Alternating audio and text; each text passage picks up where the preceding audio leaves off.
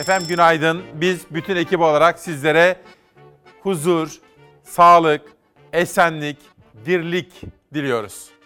29 Ocak 2021 Cuma sabahında İsmail Küçükkaya ile Demokrasi Meydanı'na hoş geldiniz.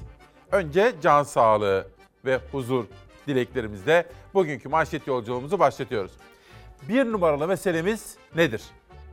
Bugün işte bu sorunun peşine takılacağız. Sizler de bize katılım gösteriniz.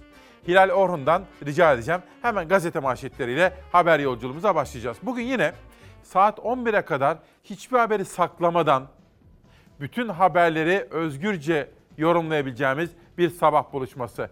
Bunun içinde aşı var. Bu arada müjde. 10 milyonluk ikinci doz paketin ikinci bölümü de geldi.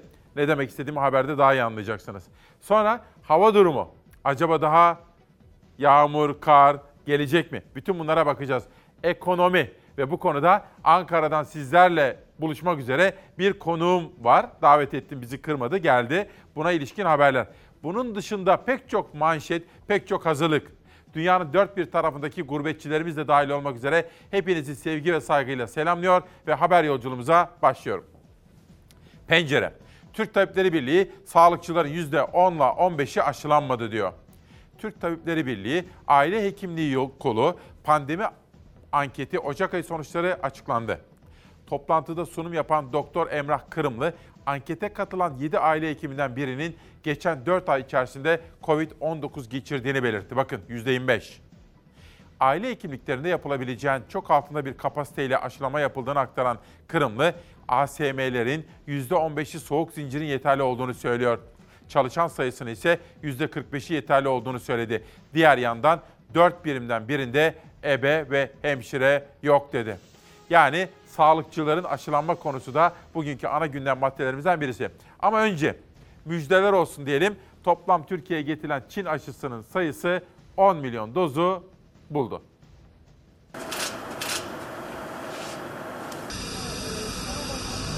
Çin'den alınan aşıların ikinci sevkiyatının ikinci adımı tamamlandı. 3,5 milyon doz aşı daha Türkiye'ye geldi. Şu ana kadar gelen doz sayısı 13 milyona yükseldi.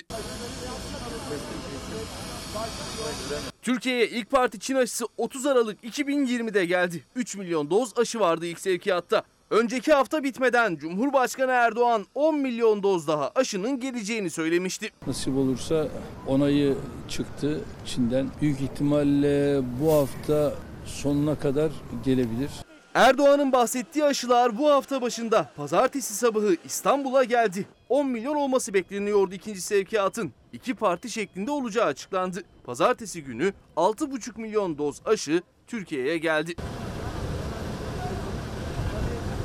İnaktif aşıların 10 milyon dozluk ikinci sevkiyatının birinci bölümü geçtiğimiz hafta sonu elimize ulaşmıştı. Bu sabah itibariyle ikinci bölümü ülkemize ulaşmış olacak. Gece saatlerinde Sağlık Bakanı Fahrettin Koca duyurdu ikinci sevkiyatının ikinci adımıyla 10 milyon dozun tamamlanacağını ve sabah saat 6.10'da 3,5 milyon doz aşıyı taşıyan uçak İstanbul Havalimanı'na indi. Gelen 3,5 milyon doz aşı ile birlikte Türkiye'nin eline şu ana kadar ulaşan doz sayısı 13 milyona ulaştı. Sağlık Bakanı aşı sevkiyatının süreceğini söyledi. Tedarik programına uygun olarak aşı sevkiyatı devam edecek. Bu sabah saatlerinde Türkiye'ye gelen 3,5 milyon doz aşı için tıpkı önceki sevkiyatlarda olduğu gibi önce gümrük işlemleri yapıldı. Aşılar Sağlık Bakanlığı'na ait depolara taşındı. Yine diğer sevkiyatlarda olduğu gibi aşılar aşı deposunda 14 gün 2 ila 8 derece sıcaklıkta saklanacak testleri yapılacak. Her şey yolunda giderse 14 gün sonra o yeni parti aşılarla da aşılamalar başlayacak. İkinci pakette toplam gelen aşı sayısı 10 milyon oldu. Bir önceki paketle birlikte baktığımız zaman 13 milyonu yakalamış olduk. Aşı konusundaki gelişmeleri Zafer Söken takip ediyor. Bugün 11'e kadar sizlere bu konudaki gelişmeleri aktarma imkanı bulacağım efendim. Penceredeki aşı manşetinden Hürriyet'teki aşı haberine geçiyorum. Cumhurbaşkanı var orada. 3 aşı adayında önemli gelişme. Cumhurbaşkanı Erdoğan 3 yenilikçi yerli aşı adayının faz çalışmalarına başlama arifesinde olduğunu söyledi. TÜBİTAK ve TÜBA bilim ödülleri töreninde konuşan Erdoğan şu bilgiyi verdi. Aşı ve ilaç geliştirme odaklı 17 proje yürütülüyor. 3 yenilikçi aşı adayımız faz çalışmalarına başlama arifesinde. kendi aşısını tasarlayan, üreten bir ülke olarak bu alanda oyuncu konumuna geleceğiz. Tabii konuyu bilenler, tabii bu güzel bir gelişme, güzel bir açıklama ama konuyu yakından takip edenler ah keşke o hıfzı sığa kapanmasaydı diyor. Ben de sizlerin bu sözlerinizi duyar gibi oluyorum efendim. Aşı konusuna devam edeceğim ama Abant'tan fotoğraflar gördüm dün. Savaş'a hemen yazdım. Savaş dedim bunları bir hazırlar mısın bana? Bu arada Bolu'daki, Düzce'deki, Abant'taki Çalarsat ailesine Mehmet Altaş mesela bizim kardeşimiz, arkadaşımız. Ona da bütün Bolu'ya, Abant'a selamlar söylemek istiyorum. Gerçekten böyle İsviçre gibi bakın Como Gölü gibi Abant muhteşem manzarasıyla karlar altında kartpostallık görüntüler verdi. Bu fotoğrafları Anadolu Ajansı'nda gördüm. Fotoğrafı çeken arkadaşlarımıza da teşekkür ediyorum efendim. Ve şimdi de Ezgi Gözeger'in hazırladığı günün ilk hava durumu haberi. Sabaha kadar rüzgar esti güldür güldür. Yani neredeyse evlerde sokacak diye korktuk. Fırtına ortalığı birbirine kattı, çiftçi aşırı yağış ve fırtına nedeniyle zarara uğradı. Komple her yerimiz mahvoldu. Bitti yani. Emeklerimiz boşa gitti. Biz kimden alacağız, kimden karşılayacağız bunu bilemiyoruz yani. Antalya Aksu'da çiftçi bir gün önce yaşadığı fırtına mağduriyetinin yaralarını sarmaya çalışırken bir gün sonra Denizli ve Tokat'ta da çiftçi fırtınanın yarattığı zararla karşı karşıya kaldı. Yelden, rüzgardan dolayı, fırtınadan dolayı işte seralarımızı rüzgar patlattı. Eğer devlet bir el atarsa çok memnun oluruz yani. Çok güzel olur ama atmazsa ne yapak? Zorla kimsenin elinden bir şey alamazsın. Tokat merkeze bağlı Yelpe köyünde fırtına sebze seralarının örtülerini uçurdu. Çiftçi İbrahim Bal'ın tere roka ektiği seralar yıkılınca ürün karlı ve soğuk havaya maruz kaldı. Denizli'de de seralar lodos fırtınasıyla tarumar oldu. Ürünlerin üzerine kar yağdı, çiftçi zararda. Antalya Aksu'da ise iki gün önce yağan sağanakla gelen su baskınının yaraları hala sarılmaya çalışılıyor. İhsaniye köyünde 15 yıldır çiftçilik yapan Ramazan Demir, 45 gün önce aynısını yaşadıklarını, tarlayı bozup baştan ektiklerini açıkladı. Bundan 45 gün önce yine aynı tarlada kabaklarımız vardı. Yani girmişti onları bozduk. Yani 45 gün sonra bir daha ektik. Aynı işte tekrar bu hale geldi yani. Çiftçiye her şey pahalı pahalı diyorlar ama gelip burada bizim halimizi de görseler yani fiyatın pahalı olduğunu söylemezler yani. Ege'nin yüksek kesimlerinde ise kar vardı çarşamba günü. Bodrum'a bile kar yağdı. Şu anda Bodrum sokakları tamamen karla kaplanmış durumda. Muğla'nın Bodrum ilçesinde Bitez mahallesi 40 yıldır kar görmemişti. Beyaz örtü çok uzun süreli olmasa da ilk kez kar gören Bodrumlu çocukların hevesini alacağı kadar yağdı. Trafik polisleri çocuklarla kar topu oynadı.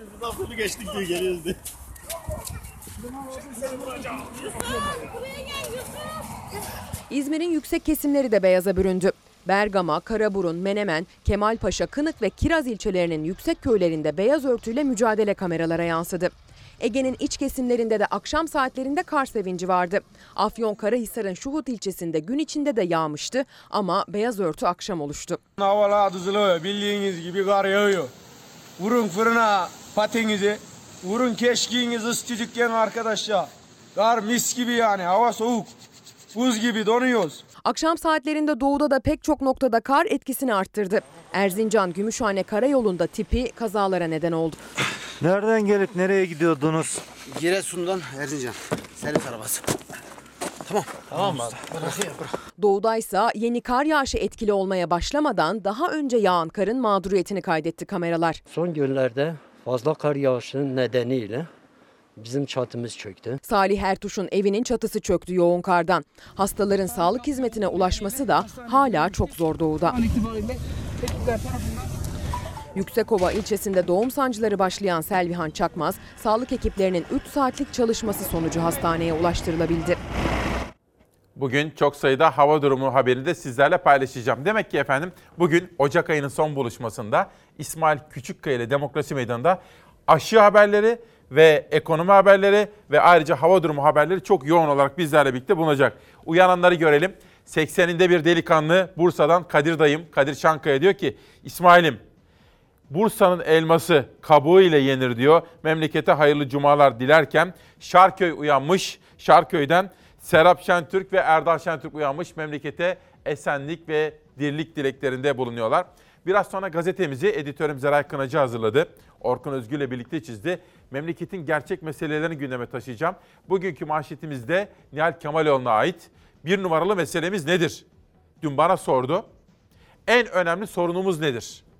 Bir numaralı güncel, güncel meselemiz nedir? İşte bunları konuşmamız gerekiyor efendim. Çünkü başka türlü memleketin sorunlarına işaret edemiyoruz. Diyor ve hürriyetten karara geçiyorum. Yolsuzlukta en kötü gruptayız.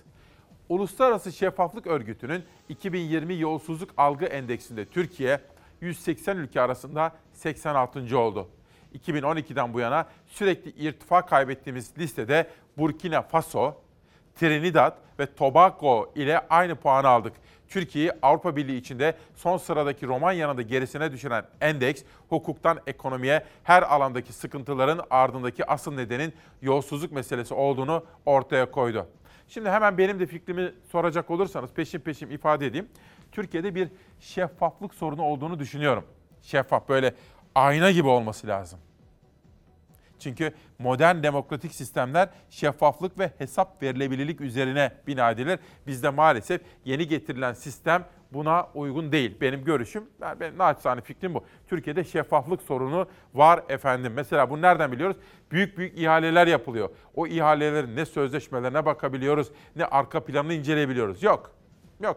Varsa yoksa Sayıştay raporları. İyi ki Türkiye'de Sayıştay raporları var diyorum. Bir sonraki gazeteye geçelim ama Türkiye'nin en güzel kenti neresidir efendim bana söyler misiniz? Tamam İzmir güzel. Antalya şahane atamızın dediği gibi. Başka? Çanakkale huzur kentidir. Başka? Dün işte konuğumuz buradaydı. Kırklareli öyleydi. Mutlu insanlar şehri. Ama hayır.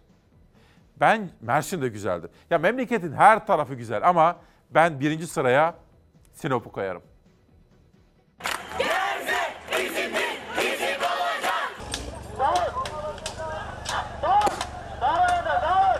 Santrali yaptırmayacağız dediler ve de yaptırmadılar. Ama yaşam alanlarını, doğalarını korumak adına verdikleri mücadele 12 yıl sonra hapis cezası olarak geri döndü Gerzelilere. Gerzeli ve Yaykılılardan oluşan 37 kişiye toplamda yaklaşık 42 yıl hapis ceza hapis cezası verildi.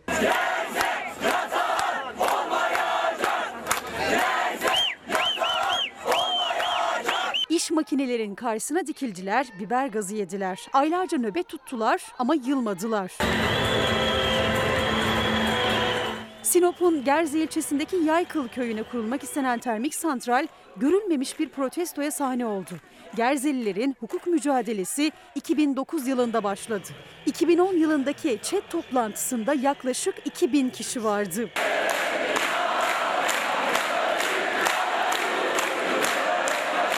...2011 yılının Eylül ayında ise iş makinelerini bölgeye sokmadı Gerzeliler. Jandarma ve polisle karşı karşıya geldiler.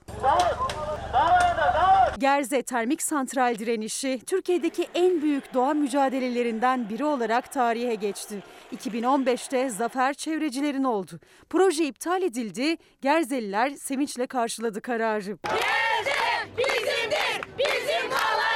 8 yıl süren davada 26 Ocak 2021 günü yapılan 32. duruşmasında karara bağlandı. Gerze'ye termik santral yapılmadı ama köylülere açılan dava devam etti. 8 yıl sürdü. Karar 32. celsede geçtiğimiz Ocak ayının 26'sında çıktı.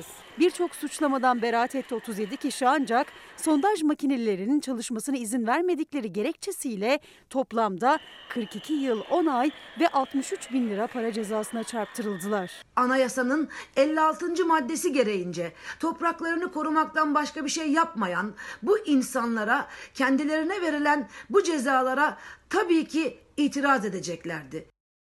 İzmir uyanmış. Bu haber bu arada önemli bir haberdi. Gülşah İnce'nin yüreğine sağlık diyorum. Selen Almaç Deniz, o da genç bir çalarsat annesi uyanmış. Feride Savaş uyanmış, Teoman Ekim uyanmış, Uğur Girginkaya uyanmış, Türkiye'm uyanıyor, Şevket Şengür uyanmış, Gülşah Yavuz. Bir numaralı meselemiz. Efendim günaydın derken bir de bana böyle bir yorum, bir fikir, bir öneri, bir eleştiri bana, hükümete, muhalefete, bir bir haber konusu söylerseniz çok memnun olurum. Çünkü çok merak ediyorum sizin fikirlerinizi. Gülşah Hanım diyor ki bir numaralı meselemiz 2010 yılından sonra atanmış öğretmenlerin çeşitli sebeplerle eş olabilir, sağlık olabilir, can güvenliği olabilir tamamlayamadıkları zorunlu hizmet yükümlülüklerine muafiyet isteğimiz diyor. Dün dün bir büyüğüm beni çevirdi. Dedi ki intibak yasasına değinir misin dedi. Çıkarttım cep telefonu şöyle. Evet amca dedim. Bastım düğmeye ve çektim. Biraz sonra intibak yasasına ilişkin görüşlerinizi de paylaşacağım efendim. Dünyadaki gazeteleri de şimdi okumak istiyorum. Sırada Beyza Gözeyik tarafından hazırlanan Dünyadan bir haber var. Kadınların haklarından bahsediyor. Kürtaj hakkı. Bir ülke kürtajı yasaklamaya çalışınca kadınlar ne yaptılar? Onun haberi var şimdi. Çarpıcı dünya manşetlerinden size aktaracağım. Önce ABC gazetesine şöyle bir bakalım. Bakın şimdi Avrupa Birliği ile aşı üreten firmalar arasında büyük bir kavga var.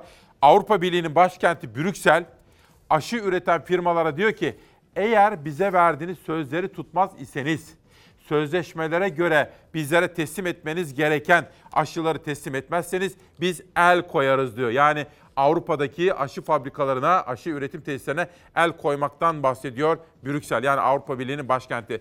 The Guardian gazetesine geçiyorum. Aynı olay burada da manşette. İngiltere biliyorsunuz Avrupa Birliği'nden ayrıldı ve İngiltere'de de bir aşı Oxford AstraZeneca aşısı üretiliyor. İngiltere'nin başı dertte çünkü 100 binden fazla ölüm var orada koronadan. Onlar diyorlar ki aşı bize lazım diyor ama Avrupa Birliği de diyor ki hayır aşı ortak maldır diyorlar efendim. İşte dünyada bir aşı savaşları başladı. Yeni Birlik gazetesinde de aşı savaşlarının başladığına dair bir haber. Kadınlar, kadınların kürtaj hakkı, bunun engellenme girişimi ve sokaktaki gösteriler. Polonya'da tartışmalara rağmen kürtaj yasağının yürürlüğe gireceği duyuruldu. Binlerce insan hükümetin kürtajı neredeyse tamamen yasaklayacağı tasarıyı protesto etmek için Varşova'da toplandı. Polonya'da 1993'ten beri kürtaj sadece cenin sağlıklı değilse yapılıyor. Ancak Anayasa Mahkemesi 2016 yılından beri kürtajı neredeyse tamamen yasaklayacak tasarıyı yasalaştırmak için çalışıyor. Anayasa Mahkemesi'nin kararını Katolik Kilisesi ve yaşam hakkı savunucuları destekleyerek baskıyı artırıyor. Geçen sene Kasım ayında yürürlüğe girmesi an meselesi olan tasarı Başbakan Morawiecki tarafından şiddetli protestolar sonucu ertelenmişti. Ancak bugün hükümet kürtaj yasağını yasallaştıracağını ilan etti. Karar resmi gazetede yayınlandı. Artık annenin sağlığı tehlikede olmadığı sürece kürtaj Polonya'da tamamen yasaklanacak. Öfkeli kalabalıklarsa sokaklara döküldü.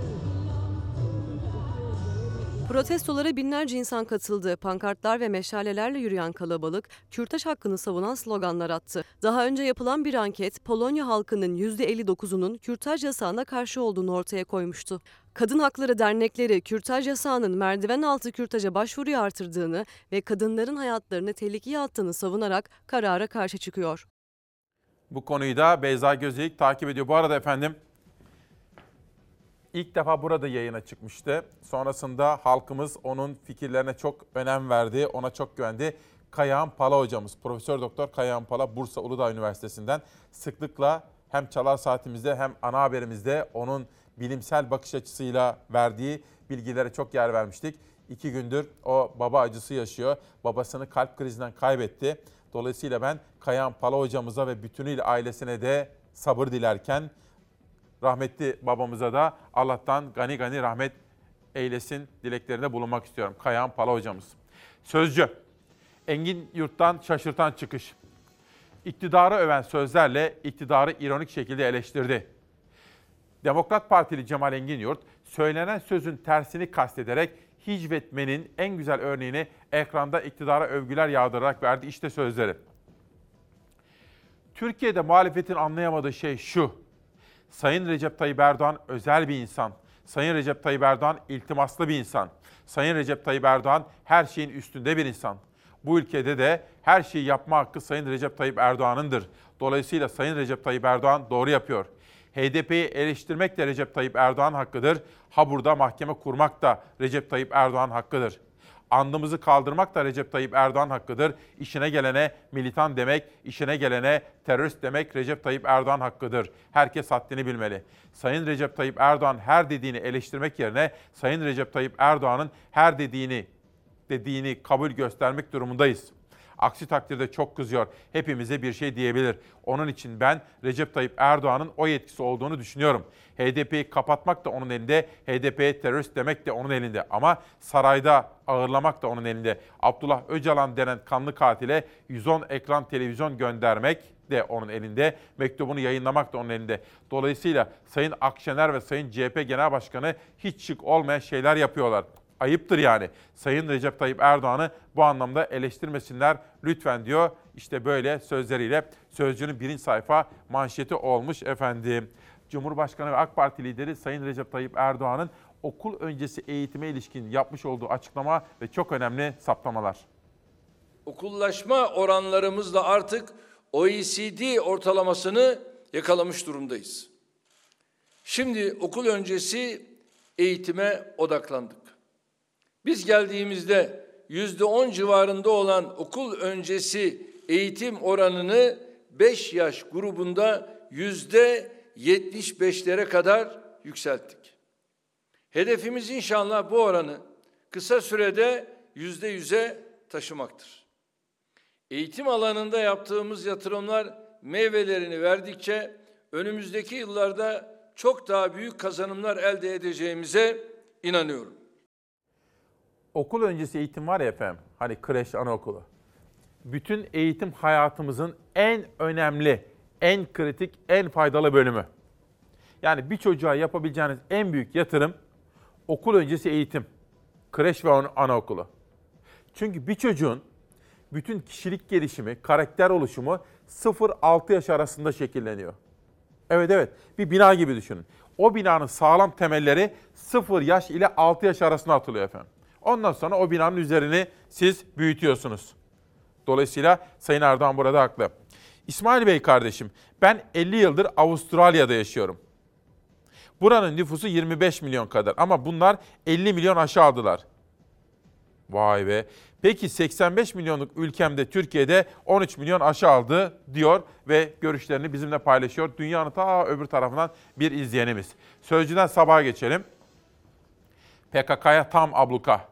Türkiye'de ve sınır ötesinde hareket edemez hale gelen telsiz, telefon ve internet kullanamayan terör örgütünün elebaşları Kandil'deki mağaralarında sıkıştı. Zübeyde Yalçın, PKK terör örgütüyle mücadelede dün itibariyle gelinen noktayı gözler önüne seren bir haber yapmış. O da sabahın bugünkü manşetinde. Sırada dünyada ne oluyor? Korona ile mücadele. Hani dedim ya Yeni Birlik gazetesinde de vardı aşı savaşları. İşte o sorunun yanıtı. Avrupa Birliği ile AstraZeneca arasındaki aşı krizi devam ediyor. Yeni alınan kararla üye ülkelerde üretilen aşıların başka ülkelere izinsiz satılması yasaklanacak. Dünya geliştirilen aşılarla salgına karşı büyük bir savaş veriyor ancak koronavirüs yeni mutasyonlarla dünyayı ele geçirmeye devam ediyor. Salgının başından bu yana temas 102 milyonu geçti. 24 saatte dünya genelinde 16 binden fazla insan virüs nedeniyle yaşamını yitirdi. Üstelik 16 bin sadece teşhisli olup hayatını kaybedenler. Uzmanlar dünya genelinde günlük ölüm oranlarının da vakaların da çok daha yüksek olduğunu belirtiyor. Dünyada en çok öne çıkan aşılardan AstraZeneca ve Pfizer-BioNTech üretimde azalmaya gideceğini açıklamıştı. Pfizer-BioNTech planlamayı yeniden yapmak için zaman istemişti. İki ilaç şirketi ortak geliştirdikleri aşı için sorunu çözdüklerini, planlanan üretime devam edeceklerini açıkladı. Ancak AstraZeneca ile Avrupa arasındaki kriz çözülemiyor. AstraZeneca ile Avrupa Birliği arasındaki anlaşma bozuldu. İngiltere merkezli ilaç şirketi yılın ilk çeyreğinde Avrupa Birliği'ne 80 milyon doz aşı sözü vermişti. Geçtiğimiz hafta Brüksel'deki üretim tesisinde yaşanan bir sorunu gerekçe göstererek 80 milyon değil 31 milyon doz tedarik edeceklerini açıkladılar. Avrupa Birliği kararı sert çıktı. Üretim tesisinde sorun var gerekçesi ise üye ülkeler tarafından inandırıcı bulunmadı. Avrupa Birliği Komisyonu Brüksel'deki tesise giderek tespit çalışmasında bile bulundu. Henüz tespitle ilgili rapor çıkmadı ama Avrupa Birliği AstraZeneca'ya yaptırımda bulunmaya hazırlanıyor. Konsey Başkanı Charles Michel yasal yollara başvurmaya hazırlandıklarını açıkladı. Alınacak kararla AstraZeneca Avrupa Birliği ülkelerindeki tesisinde ürettiği dozları izinsiz hiçbir ülkeye satamayacak. AstraZeneca'nın İngiltere'deki tesisinde üretim tüm hızıyla devam ediyor. İngiltere'de hem Pfizer-BioNTech hem de AstraZeneca aşısı uygulanıyor. Ülkede bugüne kadar 7,5 milyon kişi aşılandı. Almanya Sağlık Bakanlığı AstraZeneca aşısının 65 yaş üstüne yapılmaması önerisinde bulundu. Gerekçe olarak ilacın etkileri konusunda yeterli çalışmanın olmaması gösterildi. Oxford ve AstraZeneca'nın ortak geliştirdiği aşıya güven sorunu yaratan bu açıklamaların sebebi Avrupa ile ilaç şirketi arasında yaşanan gerginlik mi sorusunu akıllara getirdi. Portekiz'de koronavirüsün etkisi çok sert hissediliyor. Aşılamalar tedarik sorunu yüzünden durdu. Yoğun bakımlarda ise kapasitenin tamamen dolduğu açıklandı. İş dünyasından da mesajlar var. Tanınmış bir iki isim ama isimlerini şimdi ifade etmeyeyim. Dün Naci Ağbal'ın yaptığı açıklamalar üzerinden umutlu ve iyimser olmak ihtiyacını hissettiriyorlar iş dünyasından. Bu arada iş dünyası demişken geçtiğimiz bir hafta önce miydi? Kuru fasulye yemeye gittim Selim Bey. Selim Uyar davet etti. Haftanın bir günü kuru fasulye çıkıyor. Çok sevdiği bildiği için sen de buyurmaz mısın dedi. Orada halkımız ve bankalarımızla ilgili çok önemli tespitlerde bulunmuştu. İlerleyen dakikalarda zamanım kalırsa Selim Uyar'ın o sözlerinden de alıntılar yapacağım. Çok etkileyiciydi. Bana öyle geldi. Gönül Hanım, halkımızın bir numaralı meselemiz nedir efendim? İşsizlik, ekonomi, sağlık. Geçim meselesi. Buna katılıyorum. Gönülden teşekkürler. Selen Yaman, Çiçekler KAHEV üyesiymiş. Ha, KAHEV'e destek. Efendim tıpkı Çağdaş Yaşamı Destekleme Derneği gibi, tıpkı Türk Eğitim Vakfı gibi, Türk, tıpkı Darüşşafaka gibi ve Kadın Hekimler Vakfı'nı da destekliyorum. Çocuklarımız okusun diye onlar yoğun bir şekilde çaba gösteriyorlar. KAHEV'e de buradan teşekkür ediyorum. Sivil toplum çok sesli bir hayatın vazgeçilmez unsurudur efendim. Ben de onların sesine buradan kulak vermeye gayret ediyorum. En son Sabah gazetesinde kalmıştık. Terör örgütü PKK ile mücadele manşeti okumuştuk. Sıra geldi bir güne. Rant yolu için tehdit. Kanal İstanbul'un bilirkişi heyetinde yer alan akademisyen HA, açık ve üstü kapalı tehditler aldım diyerek görevden çekildi. Kanal İstanbul için oluşturulan bilirkişi heyetine resen atanan HA, İstanbul 22 Ocak günü 10. İdare Mahkemesi'ne gönderdikleri dilekçede tehdit edildiğini belirterek görevinden çekildi. Yıldız Teknik Üniversitesi öğretim üyesi olan HA'dan proje güzergahı ile ilgili rapor oluşturması istendiği öğrenildi. Mahkemeye verdiği dilekçede hazırladıkları raporun beğenilmediğini, kendilerinden yeniden rapor istendiğini aktaran HA, bu süreçte açık ve üstü kapalı tehditler aldığını belirtti. Ve Türkiye Mimar Mühendis Odaları Birliği İstanbul İl Koordinasyonu Kurulu adına yapılan açıklamada heyete dair itirazımızın doğruluğu ispatlandı dedi. Efendim bakın bu İstanbul için riskli, tehlikeli, bence zamansız. Uzmanların da bu konudaki görüşleri var. Ekrem İmamoğlu karşı çıkıyor. Kılıçdaroğlu, Akşener, Davutoğlu, Babacan karşı çıkıyor. Zamansız buluyorlar. Çünkü içinde bulunduğumuz konjonktürde yani dönemde ekonominin haline baktığımız zaman da bu projenin yapılabilirliği ayrıca ekolojik denge yani doğal hayata ne kadar zarar vereceğine ilişkin tespitler var. Ve işte Karadeniz'den Marmara'ya yönelik de riskler söz konusu. Dolayısıyla bu projenin çok uzun uzun incelikli düşünmesi gerekiyor. Bir önceki gazeteye geçelim mi Hilal? Hilal Orhun'dan rica edeceğim. Orada aydınlık vardı, gübre haberi vardı. Çiftçimiz için en temel mesele. Sıla Kemahlı'nın manşeti. Zamlar üretimi tehdit ediyor. Gübre krizine 5 maddelik çözüm. Son bir yılda gübre fiyatları %53 ile %87 aralığında arttı.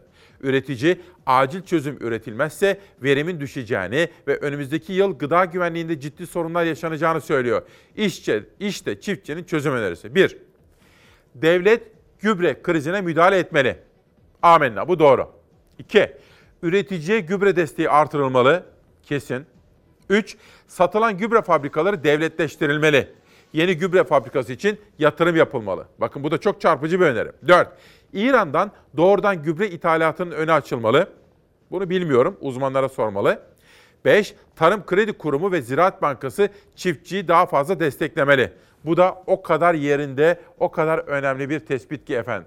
Ve tabii yağış değil mi? Böyle yağmur yağdığı zaman, kar yağdığı zaman yüzümüzde güller açıyor. Öyle değil mi? Neden? Çünkü toprağın ihtiyacı var.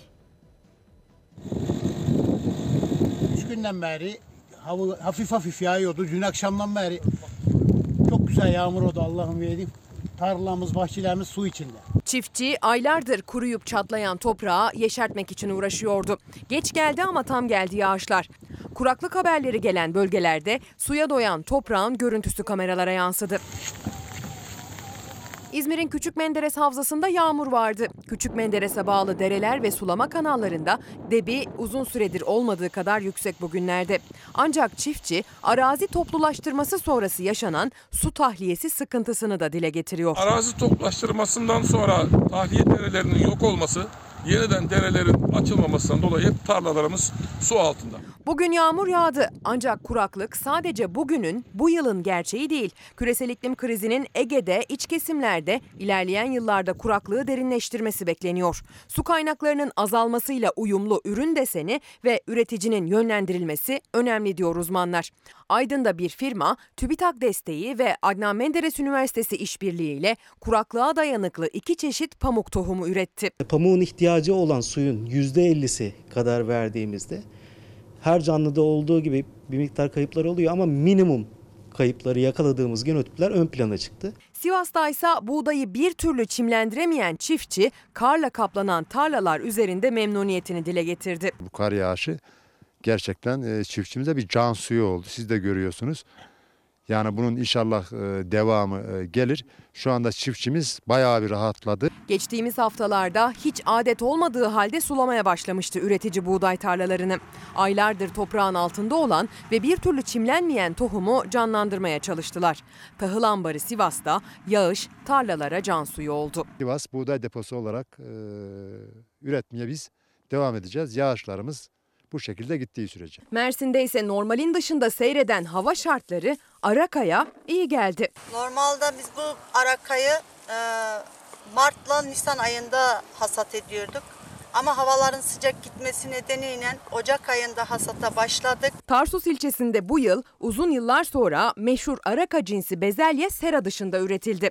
Mevsim normallerinin üzerinde seyreden sıcaklıklar nedeniyle verimi yüksek oldu, erken hasat edildi. Havaların sıcak gitmesinden dolayı bu mevsimde hasat yapmaya başladık. Kar yağışı topraklarımıza e, çok büyük nimet olarak düştü. Trakyalı çiftçi de halinden memnun. Önce ağır ağır yağan toprağa faydalı yağmur, ardından kar ve beyaz örtü çiftçinin kuraklık endişesini en azından şimdilik yok etti. Birbirine hasret iki aşık gibi buluştu toprak ve su. İki aşık gibi toprak suya hasretti, su toprağa ikisi buluştu. Biraz sonra köylü, çiftçi, esnaf, emekli, işsiz, iş bulamayanlar her birinizle ilgili haberleri sizlere aktaracağım. 3600 ek gösterge talebi ve emeklilikte yaşa takılanlarla ilgili de yine mesajlar var onları okuyacağım. Kemal Haskılıç, Türkiye'nin bir numaralı meselesi ekonomidir diyor. Katılıyorum kendisine. Mustafa Bey, İzmir'den selamlar. Bu elektrik faturalarının durumu ne olacak diyor. Özdemir Bey, kentsel dönüşüm kapsamında GOP Belediyesi 7 aydır kira alamıyoruz diyor, perişanız diyor. Cem Kayar, 1 milyon şoför ve ailesinin şu ekonomik zorluklarda işsizlik, geçim sıkıntısı ve sağlıkla mücadelesine nefes olacak ehliyet affıdır diyor. Yani gördüğünüz gibi memleketin sesini burada duymamız, duyurmamız gerekiyor.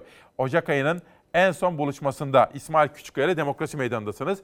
Bir selam hastalıkla mücadele eden ve iyileşmeyi umut eden hastalarımıza geçmişler olsun diyorum. Bir selam özellikle cezaevlerinde olup da özgür günlerin hayaliyle sevdikleriyle kavuşmayı dört gözle bekleyenlere de bir selam söyleyelim. Bir kitap tanıtımı yapalım. İnsan başkasıyla insan olur bakın. İnsan acısını insan alır diyordu ya şair. Şükrü Erbaş. İnsan başkasıyla insan olur. Hasan Bacanlı. Efendim müsaade eder misiniz? Ben bir fincan sade kahve içip huzurunuza döneceğim. Bugün Demokrasi Meydanı'na ekonomiyle ilgili bir konuk davet ettim. O da geliyor. Onunla bir konuşacağım ne durumda. Sonra dönüşte manşetlerimiz olacak. Günaydın efendim, hoş geldiniz. 29 Ocak 2021 günlerden cuma yani Ocak ayının en son buluşmasındayız. Pazartesi 1 Şubat buluşmasına başlayacağız. İsmail Küçükkaya ile Hakikat Yolculuğuna hoş geldiniz. İlk soru. Ya bu kuşaktaki ilk soru. Bir numaralı meselemiz nedir? Ekonomi, geçim, işsizlik, hayat pahalılığı. Temel mesele bunlar. Esnafın içinde bulunduğu durum. Pandemi koşullarında nasıl çarklar dönecek? Dükkanlar kapalı. Bankalara borcumuz duruyor ve faizi devam ediyor. Ne yapacağız? Bir numaralı meselemiz bu. Ve ikinci tur gazeteler. Çarşı pazarda her şey zamlanıyor, geçim zorlaşıyor. Evine ayda 8638 lira girmiyorsa yoksulsun. Şimdi ben bu haberi okurken sizler de şunu düşüneceksiniz. Ayda evinize kaç lira giriyor? Sizin veya toplam ailede birden fazla çalışan varsa hesap edin olur mu? Ben okuyorum. Vatandaş ekonomik sıkıntı içinde. Bu ay 4 kişilik bir ailenin açlık sınırı 2652 liraya yükseldi.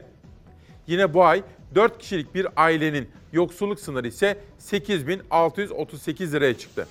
Türk İş'in araştırması açlık ve yoksulluk sınırının önceki aya göre yükseldiğini gösterdi. Bu rakama göre milyonlarca işçi, memur ve emeklinin büyük bir bölümü 8638 liralık yoksulluk sınırının altında yer alıyor. Dar gelirli küçücük maaşıyla geçinmeye çalışıyor diyor. Biraz sonra söyleyeyim. Meral Akşener'in sağ kolu ekonomi kurmaylarından Erhan Usta geldi. Ta Samsun'dan, Bafra'dan geldi. Biraz sonra burada Demokrasi Meydanı'nda yayınımızda bunları yorumlayacak. Ama ben önce yönetmenim Hilal Orhun'dan rica etsem dün Abant'tan gördüğüm fotoğrafları bir kere daha şöyle savaşa yollamıştım. Bir açar mısın ha? Bu arada Mehmet Altaş başta olmak üzere bölgedeki, Bolu'daki, Düzce'deki, Abant'taki bütün dostlara da selam söylemiş olalım. Şu fotoğraflara bakar mısınız efendim? Anadolu Ajansı muhabirinin objektifinden yansıyan inanılmaz güzellikteki bu fotoğraflar İsviçre'de çekilmedi. Hayır. Como'da çekilmedi. Hayır. İtalya sınırında çekilmedi. Lugano civarında. Hayır. Bunlar efendim Bolu'da, Abant'ta çekildi. İnanılmaz güzel görüntüleri de sizlere aktarmaya gayret ediyoruz. İçiniz açılsın diye. Sırada Ocak ayının bu son buluşmasında hafta sonuna da giderken hava durumu haberi var.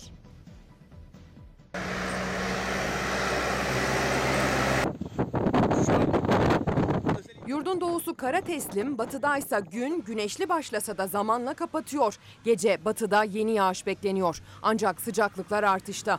Yeni yağış hafta sonu batıda yeniden fırtınaya neden olacak. Son yağışlar batıdan doğuya fırtınayla birlikte ilerledi. Yaklaşan yağış ihtimali de fırtınasıyla birlikte geliyor.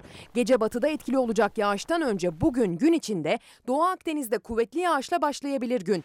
Doğu Akdeniz, Güneydoğu Anadolu'yla Doğu Anadolu'nun batı illerinde yağışlar kuvvetli olacak gün içinde. Akdeniz'in doğu kıyılarında kuvvetli sağanak yağmur bırakan yüklü bulutlar iç ve yüksek kesimlere tırmandıkça yoğun kar yağışına neden olacak. Doğu Karadeniz'in iç ve yüksek kesimleriyle birlikte tüm Doğu Anadolu'da kar yağışı bekleniyor. Öte yandan bu sabah yurt genelinde buzlanma ihtimali yüksek. Yurdun en batısından en doğusuna kadar gece saatlerinden sabaha buzlanma ve don ihtimali dikkatli olmayı gerektiriyor. Doğuda hali hazırda tedirgin eden çığ riski ise bugün yoğunlaşacak karla birlikte artıyor. Cuma geceden cumartesi sabaha batıda yeni bir yağış etkisini göstermeye başlayacak. Ege ile Marmara'dan giriş yapacak yağışlar. Cuma geceden sabaha ve cumartesi günü Çanakkale ile birlikte tüm Ege kıyılarında ve Antalya'da kuvvetli sağanak yağmur ve beraberinde lodos fırtınası bekleniyor. Tedbirli olunmalı. Cumartesi gün içinde Ege, Marmara, Akdeniz, İç Anadolu ve Karadeniz bölgeleri tümüyle yağışlı havanın etkisi altına girecek. Gece batıdan başlayan yağış zamanla iç kesimlere ve doğuya doğru ilerleyerek batıdan doğuya geçiş şeklinde görülecek. Bir gün önce kar yağışıyla beyaza bürünen İç Ege ve İç Anadolu'da cumartesi genellikle yağmur ya da karla karışık yağmur bekleniyor. Sadece en yükseklerde kar ihtimali var. Batı ve iç kesimlerde sıcaklıklar artıyor. Cumartesi lodos fırtınası yine mağdur edebilir. Ege, Akdeniz, Marmara ve iç kesimlerde 3 gün önce olduğu kadar olmasa da hatırı sayılır ölçüde kuvvetli fırtına beklentisi var. Tedbir alınmalı. Pazar günü yağışlar sadece doğuda etkili olacak. Yağışla birlikte fırtına da görülecek. Güneydoğu Anadolu'da genellikle yağmur, doğusunda kar, Doğu Anadolu ile Doğu Karadeniz'in iç kesimlerinde ise genellikle yoğun kar bekleniyor pazar öğleye kadar. Bugünden bakıldığında pazar günü doğuda yağışlar gün içinde hafifleyecek. Pazartesi günü ise batıda yine ve yeni bir yağışlı hava etkisini gösterecek. Yeni haftayla birlikte gelmesi beklenen yağışlı hava sadece batı bölgeleri etkileyecek. Sizlerden gelen yorumlar. Harita ve kadastro teknikerleri kadroların ağzından şikayet ederken Murat Akalın Bağkur bekleyenleri adına yazmış. Bağkur'da 9000 günü 55 yaşında bekleyen binlerce mağdur adına yazarken İzmir'den bir fotoğraf dün saat 13'te İzmir Narlıdere'ye kar yağarken fotoğraf çekmişler. İzmirli izleyenlerim teşekkür ediyorum kendilerine. Sözcüden dünyaya geçiyorum. Dün Naci Ağbal'ın yaptığı açıklamalar çok konuşuldu. Yüksek faiz eleştirilerine karşı Merkez Bankası'ndan net mesaj. Faiz indirimi konuşmak için henüz çok erken. Türkiye Cumhuriyet Merkez Bankası Başkanı Naci Ağbal, enflasyona ilişkin veriler ve riskler değerlendirildiğinde para politikasında sıkı duruşa daha uzun süre devam edilmesi gerektiğini söyledi diyor efendim. Ve Naci Ağbal'ın yaptığı açıklamalar bütün gazetelerin ekonomi sayfalarında olduğu gibi Dünya Gazetesi'nin de birinci sayfasında manşet olarak yer almış. 28 Ocak'tan bugüne 29 Ocak'a geçerken koronayla mücadelede neler yaşadık, neler gördük, kaç vatandaşımız hastalandı, kaç yurttaşımızı kaybettik. Salgın üreme hızı dediğimiz bir hesabımız var bizim. Bu hesabımıza göre e, daha hızlı düşmesi gerekiyordu. Eğer varyanttan gelen bir artışsa e, o zaman artış daha da yükselecektir. Birin üstüne çıkacaktır. Bu da artış demek zaten. Hem uzmanlar hem Sağlık Bakanı Fahrettin Koca uyardı. Durum ciddi. Virüs bulaşmaya devam ediyor. 5000'lere kadar düşen vaka sayısı 3 gündür 7000'in üzerinde. Varyantı herkesin beklemesi gerekiyor. Çünkü e, dünya tamamen izole bir e, ülkeler arası izole olmuş bir durumda değildi. İngiltere varyantının çoğu yere yayıldığını biliyoruz. Yeni varyantlar da çıkıyor hatta. Bizim ülkemizde de yakalandı, bulundu. Ee, ve şundan kimse emin değil. Yani ne kadar var içimizde zaten. Virüsün yeni varyantları dünyayı etkisi altına aldı. Türkiye'de mutasyonlu virüs taşıyan kaç kişi var? Dolaşım ne durumda? Henüz kamuoyu bilmiyor. Bilinen tek şey tedbirlere uymaya devam edilmesi gerektiği. Bakanın elinde bu e, genom verileri. E, şu anki varyant ne kadar dolaşımda onu bilmiyoruz. Varyant da artıyorsa yani bizim eski koronavirüse e, galip geliyorsa, domine ediyorsa bu yeni varyant o zaman vakalar daha da hızlı artacak demektir. Sağlık Bakanı Fahrettin Koca 28 Ocak'a ait koronavirüs tablosunu paylaşırken durumun ciddiyetine dikkat çekti. Salgının kontrolünü kaybetmemek gerekir diyerek. Koronavirüs tablosuna göre son 24 saatte 7279 kişi koronavirüse yakalandı. Sadece dün virüs 129 kişiyi hayattan kopardı. Aşıya dair başka haberlerim de var. Aşı ile ilgili ilk soruyu hemen peşin peşin ilan edeyim. Biraz sonra demokrasi meydanına çıkacak olan Erhan Usta, Akşener'in ekonomiyle ilgili kurmayına soracağım. Aşı nasıl görüyor? Ne oldu? Bütün bunları da biraz sonra devam edeceğiz efendim. Gökçe Odabaşı, bir numarayı sıralarsak bitmez. Hani dedik ya memleketin bir numaralı meselesi nedir diye bakın. İşsizlik, geçim sıkıntısı, yönetim tarzı, sağlık sorunları, eğitim sistemi, sağlık. Üç nokta koymuş ki hani daha devam ediyor diye söylemiş efendim Gökçe Odabaşı yolladığı mesajda. Ve Dünya Gazetesi'nden Milliyet Gazetesi'ne geçiyorum. Milliyet Gazetesi de galiba üçüncü gündür gıda fiyatlarındaki artışa ilişkin çarpıcı manşetleriyle okurunun karşısına çıkıyor. Satan mutsuz, alan umutsuz. Fahiş gıda fiyatları satıcıları da üzüyor. Temel gıdada karların çok düşük olduğuna dikkat çeken perakendeciler maliyetlerin %30'dan fazla yükseldiğini söylüyor. Mithat Yurdakul'un haberi. Temel gıdada maliyetler artmış. Mesela beyaz peynir 50 lirayla 95 lira arasındaymış. Tereyağında 80 ila 110 lira arasındaymış fiyatlar bakın. Hemen yanında etikete üçlü markaj. Cumhurbaşkanı Erdoğan'ın devreye girmesinden sonra işte Odalar Birliği, MÜSİAD, TÜSİAD gibi iş dünyasının çatı örgütleri de devreye girdiler. Ve ilgili bakanlık da devreye girdi biliyorsunuz. Önder Yılmaz da bunu haberleştirmiş. Duygu Erdoğan fiyatları ortaya çıkaran bir analiz yapmış. Kooperatif PTT çözümü temel gıda fiyatlarındaki artışa karşı kooperatifler ve PTT'nin indirimli satış ortaklığı devreye alınacak. Bu kapsamda Toprak Mahsulleri Ofisi, Atatürk Orman Çiftliği, TKK'nın yanı sıra Fisko Birlik ve Çaykur ürünleri online yani internet üzerinden satış yaparak pttabm.com'a dahil edilerek internetten indirimli ürün alacaklar diyor. Tabii bize düşen nedir? Söyler misiniz? Bana düşen nedir gazeteci olarak? Sizin aranıza gelmek, sizinle birlikte yaşamak, sizin sesinizi duymak ve duyurmak. Siyasetçinin görevi nedir? Aynısı. Geçen açıklanan yardımların hiçbirinden faydalanamadım. Sadece 1000 lira bir destek aldım. 10 aydır benim devlet kanalından cebime giren 1000 TL para var. Onun dışında ne bir ev kirası, ne bir borç erteleme, kredi kartlarımızın hepsi icralık oldu. Onun dışında bütün bankalardan davalıyız. Yerel Tahliye almış. esnaftan, eşim esnaf, ben esnafım. 10 aydır 1 TL gelirim olmadan yaşamaya çalışıyorum. 10 aydır. 10 aydır. Sana öl mü deniliyor? Bana şu an En sonunda oturduğum evimi de sattım kirada oturuyorum. Bütün servetim bitti. Merhaba. Merhaba. Ben Süleyman Demirel. Ay ne güzel. Hoş geldiniz endemize. Hoş bulduk. Ama cepleriniz boş. Meral Akşener halkın arasına sokağın nabzını tutmaya bu kez Adapazarı Hendek'te indi. Boş ceplerle siftahsız dükkanlarla karşılaştı. Açıkız ama kapalıyız. Sakarya'daki hemen hemen 60-65 tane ajantamız kapısına kilit vurdu. Bugün kaç kişi alışveriş yaptı sizden? Kişi. bir, iki, üç. Bu dükkan kirası çıkarmaz. İşler nasıl? Bildiğiniz gibi durgun bekliyoruz. Böyle bir sürü paket açıldı.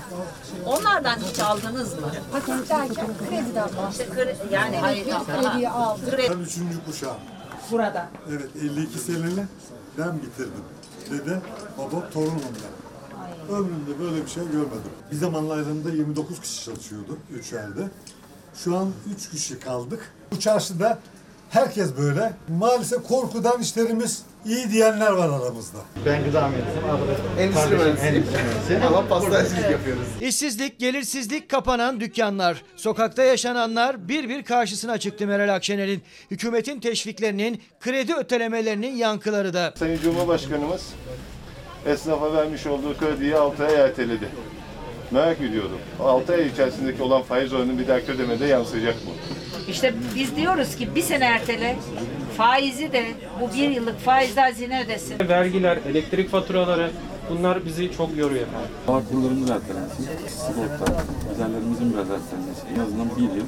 Çünkü yapılandırma var. Hem yeni ödeyeceğim hem eskiden ödeyeceğim. Ben zaten eskiyi ödeyemiyorken... Zincir marketler gıda harici her şeyi satıyor. Artık buna dayanamıyoruz. Dün açıklandı kira yardımı. E-Devleti'ne baktım. Uygun görülmedi yazıyor. Ev kiramı ödeyemiyorum. Belki oradan da şu an tahliye yapacak. Nasıl bir hayat kuracağım? Adapazarı gibi nispeten gelir düzeyi yüksek bir yerde çarşı pazar turunda gördükleri, duydukları karşısında Akşener şaşkınlığını gizleyemedi. Ya rüyamda görsem ayrı do- yormazdım. Gram ve e, esnafın durumu da perişan. Ben böyle bir şey görmedim. Siyasiler halkın yanına gitsinler efendim. Halkı dinlesinler. İktidar muhalefet ayrımı yapmadan bunu söylüyorum. Gazetecilerin bizim Fox'un muhabirlerinin yaptığı gibi efendim. Halkın arasına gitsinler. Selim Uyar'a gitmiştim geçenlerde. Önce telefonlaşmıştık. Dedi ki pazartesi günü gelsene dedi. Kuru fasulye var. Çok sevdiğimi biliyor. Gittik. Orada sohbet ediyorduk. Halkımızın bu zor dönemde nasıl ayakta durduğunu kendi gözlemleriyle bana anlatmaya çalıştı. Özellikle de aile yapımızdaki temel değerlerden bahsetti Selim Uyar ki yurt dışında yatırımlar yapan bir yurtsever iş adamıdır. Sonra şunu söyledi dedi ki vur abalıya yapıyoruz tabii bankaların üzerine çok çullanıyoruz ama dedi inan dedi şu anda bütün dünyadaki bankacılık sistemine göre bizim bankalarımız çok daha iyi durumda. Şundan dolayı çünkü kriz yönetmeye alışmış yöneticiler tarafından yönetiliyor dedi. Çok ilginç saptamaları vardı. Yeri gelir biraz daha detaylı anlatırım. Celal Ceyhan. Ha sırada bu arada ekonomi haberi var onu da söyleyeyim. Ekonomi derken emeklinin bir sesini duyuracağım size. Ülke ekonomisinin önemli gelir kalemlerinden olan turizm sektörünün insan kaynağı bileşenlerinden olan turist rehberleri unutuldu. İsmet Polatoğlu, ekonomi, işsizlik, açlık, geçim sıkıntısı, sağlık sorunları kimse evine ekmek götüremez oldu. Yazık günah değil mi diyor efendim. Yani demem o ki vatandaşı duymamız gerekiyor. Vatandaşın sesini duyurmamız gerekiyor. Milliyetten pencereye Pencereden bir manşet. Türk İş açlık sınırı 2562 lira, yoksulluk sınırı 8638 lira oldu dedi. Az evvelki haberde de sizlere söylediğim gibi sizler kendi durumunuzu karşılaştıracaksınız efendim. Peki sokakta denk geldik. İsmail dedi, efendim dedim, bir izleyenimiz sizlerden birisi. Bir derdim var dedi. Nedir dedim, anlattı. Ne yapabilirim dedim, sesimi duyur dedi. Beni yoldan çevirdin ve dedin ki 4,5 milyon insanın mağduriyeti var. Nedir? Mağduriyeti var efendim. Şimdi bu 2000'den önce emekli olanlar, 2000'den önce emekli olanlar bizden daha bir fazla maaş alıyor. Onlara bir intibak yasası çıktı. Fakat bu 2008'den e, 2000 e, yılından sonra emekli olanların e, aldıkları ücret çok çok düşük. Acaba diyorum bu intibak yasası konusunda devletimiz bize yardımcı olur mu? Bizim mağduriyetimizi giderir mi? Tek istediğimiz bu. Çünkü onlar emekli olurken maaşlarının onlar emekli olurken Siz maaş- ne zaman emekli oldunuz? bir yıl oldu efendim. Bir yıl oldu. Bir yıl ne oldu. kadar maaş alıyorsunuz? Şu anda daha yeni işte 1900 yaptılar. 1900 Yeni oldu. Tamam peki. Bir yıl Ben duyuracağım bunu. İnşallah efendim. Teşekkür ederim. 4,5 milyon insan zaten bunu bekliyor. 4,5 milyon insan bunu bekliyor. İntibak yasası. Biz de bunu takip listemize alalım. Sırada yine ekonomiye dair bir başka haber var efendim. Ama önce iki kitap tanıtayım. Birazcık nefeslenelim. Aziz Hatıralar, Selanik'ten Anadolu'ya Mübadele, Hüseyin Urlu. Türkiye göçmen toprakları, göçmen yurdu biliyorsunuz. Türkiye'miz. Kimimiz Bulgaristan'dan, kimimiz Yunanistan'dan, suyun öteki yakasından, kimimiz Kafkaslardan gelmişiz, Çerkeziz, kimimiz Boşnağız. Öyle değil mi? Adalet, hukuk, hukukçu. Avukat Hüseyin Özdemir'in derlediği bir kitap. O da bu sabah itibariyle Çalar Saat'teki kitaplar arasındaki yerini aldı. Pencere'de şu haber de dikkatimi çekti. Meslektaşım Yavuz Ohan, Pencere Gazetesi'nin genel yayın yönetmeni Erhan Usta ile görüşmüş. Kimse Türkiye Varlık Fonu'nun denetlendiğini söyleyemez diyor. Ben Erhan Usta'ya bunu da soracağım. Hani ilk soruyu peşin peşin söylemiştim aşıydı. Bir soru da bu olsun. Varlık fonundaki gelişmeleri nasıl değerlendiriyor Erhan Usta? Biraz sonra detaylı olarak konuşacağız. Pencereden bir güne geçelim. Yolsuzlukta zirve. Uluslararası Şeffaflık Örgütü'nün yolsuzluk algı endeksine göre Türkiye Avrupa'da sonuncu, dünyada 180 ülke arasında 86. sırada yer aldı diyor.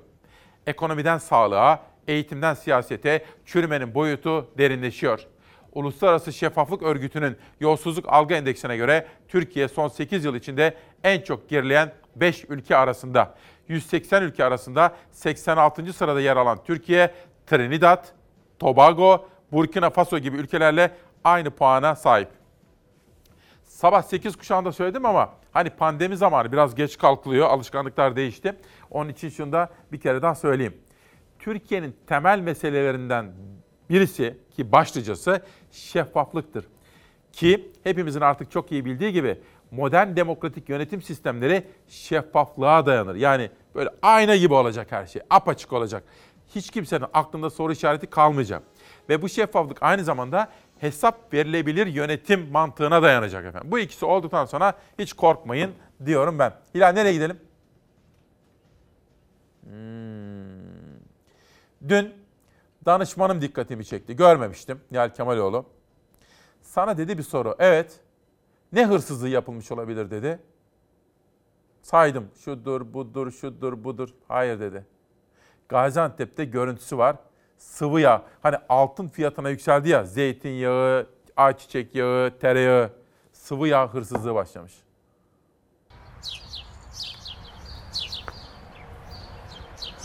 Evet bakın bunlar dün Gaziantep'te yerel gazetelere manşet oldu. İçeri girdiler. Güvenlik kameralarına yansımış. Gaziantep'in yerel bak yerel televizyonlarında çok konuşuldu bu. Beşer kiloluk galiba onlar. İki tane beşer kiloluk yağı aldı, götürdü. Bak o da iki tane de yağ o da götürdü. Bu da son derece çarpıcı. Gaziantep'te günün olayıydı ama yakalandı. Polisler onları yakaladılar. Ne ceza alacaklar acaba diye merak ediyor musunuz? Bir günden Türk Günü'ne geçelim. Şuşa'ya ülkü mührü. Devlet Bahçeli'nin bir fotoğrafı var. Birinci sayfada. MHP lideri Bahçeli'nin görevlendirdiği heyet, Ülke Ocakları Eğitim ve Kültür Vakfı tarafından yaptırılacak 9 derslikli ilkokulun yer tespiti için bugün Bakü'ye gidiyormuş.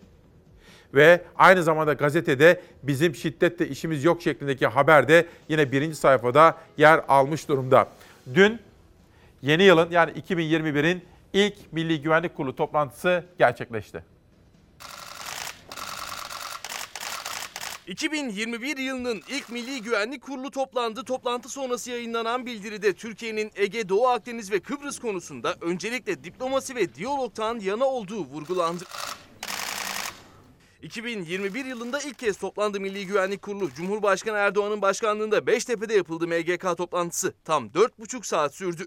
2020 yılında yaşanan gelişmeler ve 2021'de yaşanabilecek muhtemel gelişmeler ele alındı. Toplantı sonrası yayınlanan MGK bildirisinde Türkiye'nin tüm terör örgütleriyle mücadelesinin hem yurt içinde hem yurt dışında kararlılıkla yürütüleceğinin altı çizildi. Uluslararası aktörlerde terörle mücadelede üzerlerine düşen sorumlulukları yerine getirmeye davet edildi.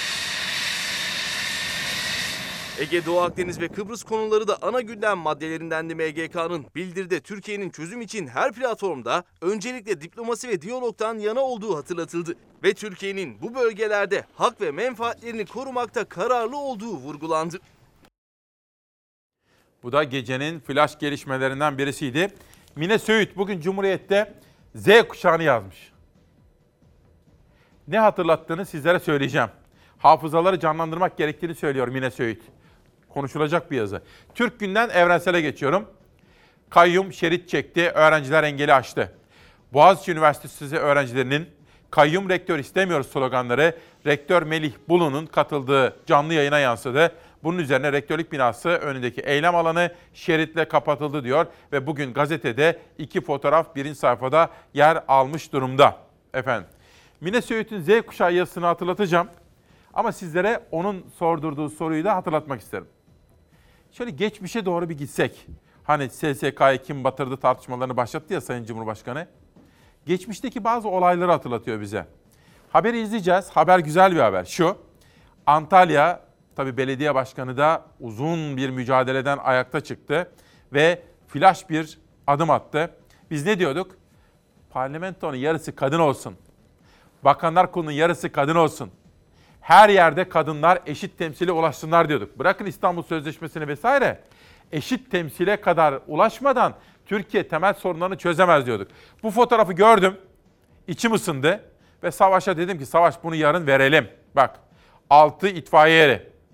Anka'da bu, bunun haberini gördüm. Tabii efendim şunu da söyleyeyim. Benim rahmetli babam Yunus Küçükkaya'nın bir itfaiye eri olduğunu da geçmişte hani garsonluk yaptı, aşçılık yaptı ama bir dönemde galiba bir 4-5 yıl boyunca da Simav'da itfaiye eri olarak görev yapmıştı. İtfaiye erlerini buradan sevgiyle, saygıyla selamlıyoruz.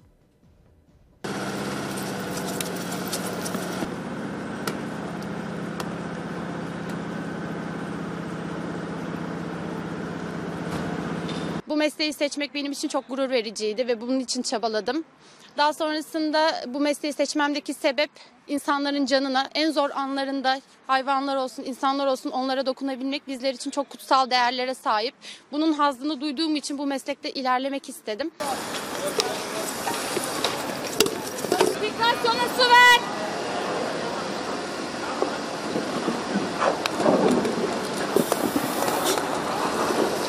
İki haftadır burada eğitimlerimiz sürüyor. Ee, erkeklerle birebir aynı eğitimleri alıyoruz. Ee, liseden sağlıkçıyım. Üniversitede de itfaiyecilik bölümü mezunuyum. Çocukluktan beri insanların hayatını kurtarmak bir amaç benim için. Ee, o yüzden burada eğitimlere yani canımızı feda edercesine katılıyoruz ve severek yapıyoruz.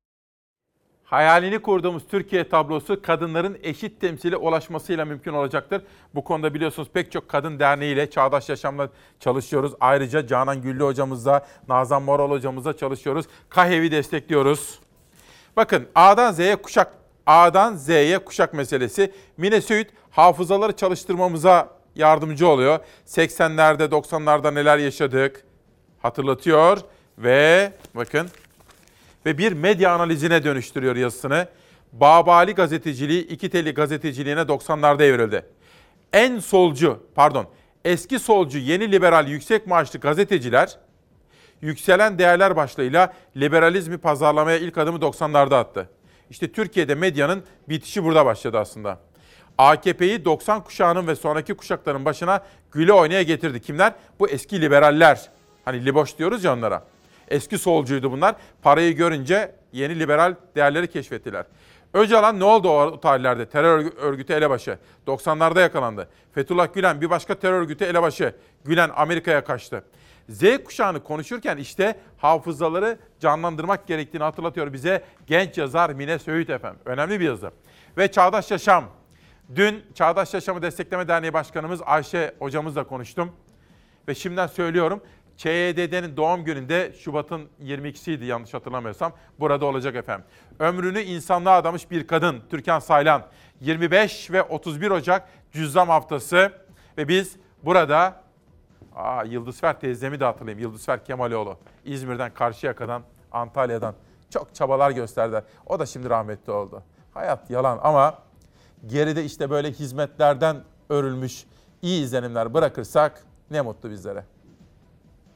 Sayın Profesör, halk arasında cüzdandan büyük bir korku söz konusu. Ayrıca bu konu filmlerde ve romanlarda da ürkütücü bir biçimde işleniyor. Gerçekten tedavisi olanaksız ve çok bulaşıcı bir hastalık mıdır cüzdan? Bu hastalığın tedavisi 1941 yılından beri biliniyor ve kesin tedavisi var. Önemli olan hastanın erken teşhis edilerek tedaviye alınması. Hastalık ancak tedavisiz kimseden e, yakın temasta bulunduğu sağlam kimseye bulaşabiliyor. E, bu bulaşmada ancak belli koşullarda ve çok düşük oranda oluyor. E, yani cüzam hastalığı bulaşıcı hastalıklar içinde en az bulaşıcı olanı olarak kabul edilmektedir. Ve evli çiftler arasında yapılan istatistiklerde 100 evli çiftten tedavisiz cüzamlı eşlerden sağlam eşlere geçme olasılığı ancak yüzde beş kadardır. Bu da son derece düşüktür bulaşıcı hastalıklar içerisinde. Çocuklara bulaşma olasılığı biraz daha yüzde altı oranında biraz daha fazladır. Çünkü çocukların e, direnç mekanizması henüz oluşmadığından tedavisiz anne babalarından veya yakın akrabalarından bu hastalığı alabilirler. Ee, ama tedaviye alınmış bir hastadan hiçbir şekilde hastalık bulaşmaz. Bugüne kadar hiçbir tıp mensubuna ve cüzdanlı hastalarla çalışan hiçbir sağlık mensubuna bu hastalığın bulaşmaması da buna bir örnektir. Saygıyla, rahmetle anıyorum Türkan hocamızı efendim. Hamza da diyor ki, röportajı izlemiş. Armağan Çağlayan. Armağan Çağlayan'ın gazeteciliğini beğendiğimi biliyorsunuz, duruşunu beğendiğimi biliyorsunuz. Ve iyi işler yapıyor. Ben de herhalde bir, bir ay kadar önce bir röportaj yapmıştık kendisiyle. Sıra gelmiş ve dün itibariyle o da YouTube'daki kanalında yayınlamaya başladı. Kim soruyordu? Hamza Bey'e de teşekkür ediyorum iyi dilekler için. Dün işte bizim İsmail Kayacan falan da izlemiş, yazmışlar. İzleyebilirsiniz efendim. Ücretsiz nasılsa YouTube'da Armağan Çağlayan'ın işi. İsmail Küçükkaya ile röportaj. Evliyalar, Enbiyalar ve Şanlıurfa Müslüm Abacıoğlu. Ha Armağan Çağlayan gibi mesela Cüneyt Özdemir'i de beğeniyorum biliyorsunuz. Şimdi Fatih Portakal kardeşim İzmir'de çalışıyor. Yani YouTube üzerinden yayınlar yapıyor. Yani aslında artık imkanlarımız gelişti. Onu da söylemek isterim. Yüksel Albayraktar Meryem Hanım'ın Küpeleri isimli kitabını imzalamış ve bize... Bunlar efendim bakın Çalarsat ailesi tarafından yazılıyor. Yayın evleri tarafından gönderilenleri tanıtmıyoruz. Hayır. Yazarları bizzat bizim izleyenlerimiz onlar. Ve İzmir Nif çayından zehir akıyor. İzmir'in Kemalpaşa ilçesinden geçen Nif çayına akan fabrika atıkları sokak hayvanlarının ölümüne neden oldu. Zehir akan çay için acil önlem çağrısı yapıldı diyor Burcu Yener'in manşeti. Özel haber. Ege'den doğuya, İzmir'den Van'a geçtim. Vanlı köylülerin örnek dayanışması sonuç verdi. Yaban keçisi sayısı 500'ü buldu. Aynı duyarlılığı biliyorsunuz Tunceli Belediye Başkanı da göstermişti. Ona da teşekkür ediyorum. Doğal hayatı savunduğu ve koruduğu için. Memleketime geçiyorum Kütahya. Çinimizi Çin'e yedirmeyelim. Sözde değil özde sahip çıkalım. MHP Kütahya Milletvekili Ahmet Erbaş'ın sözleri.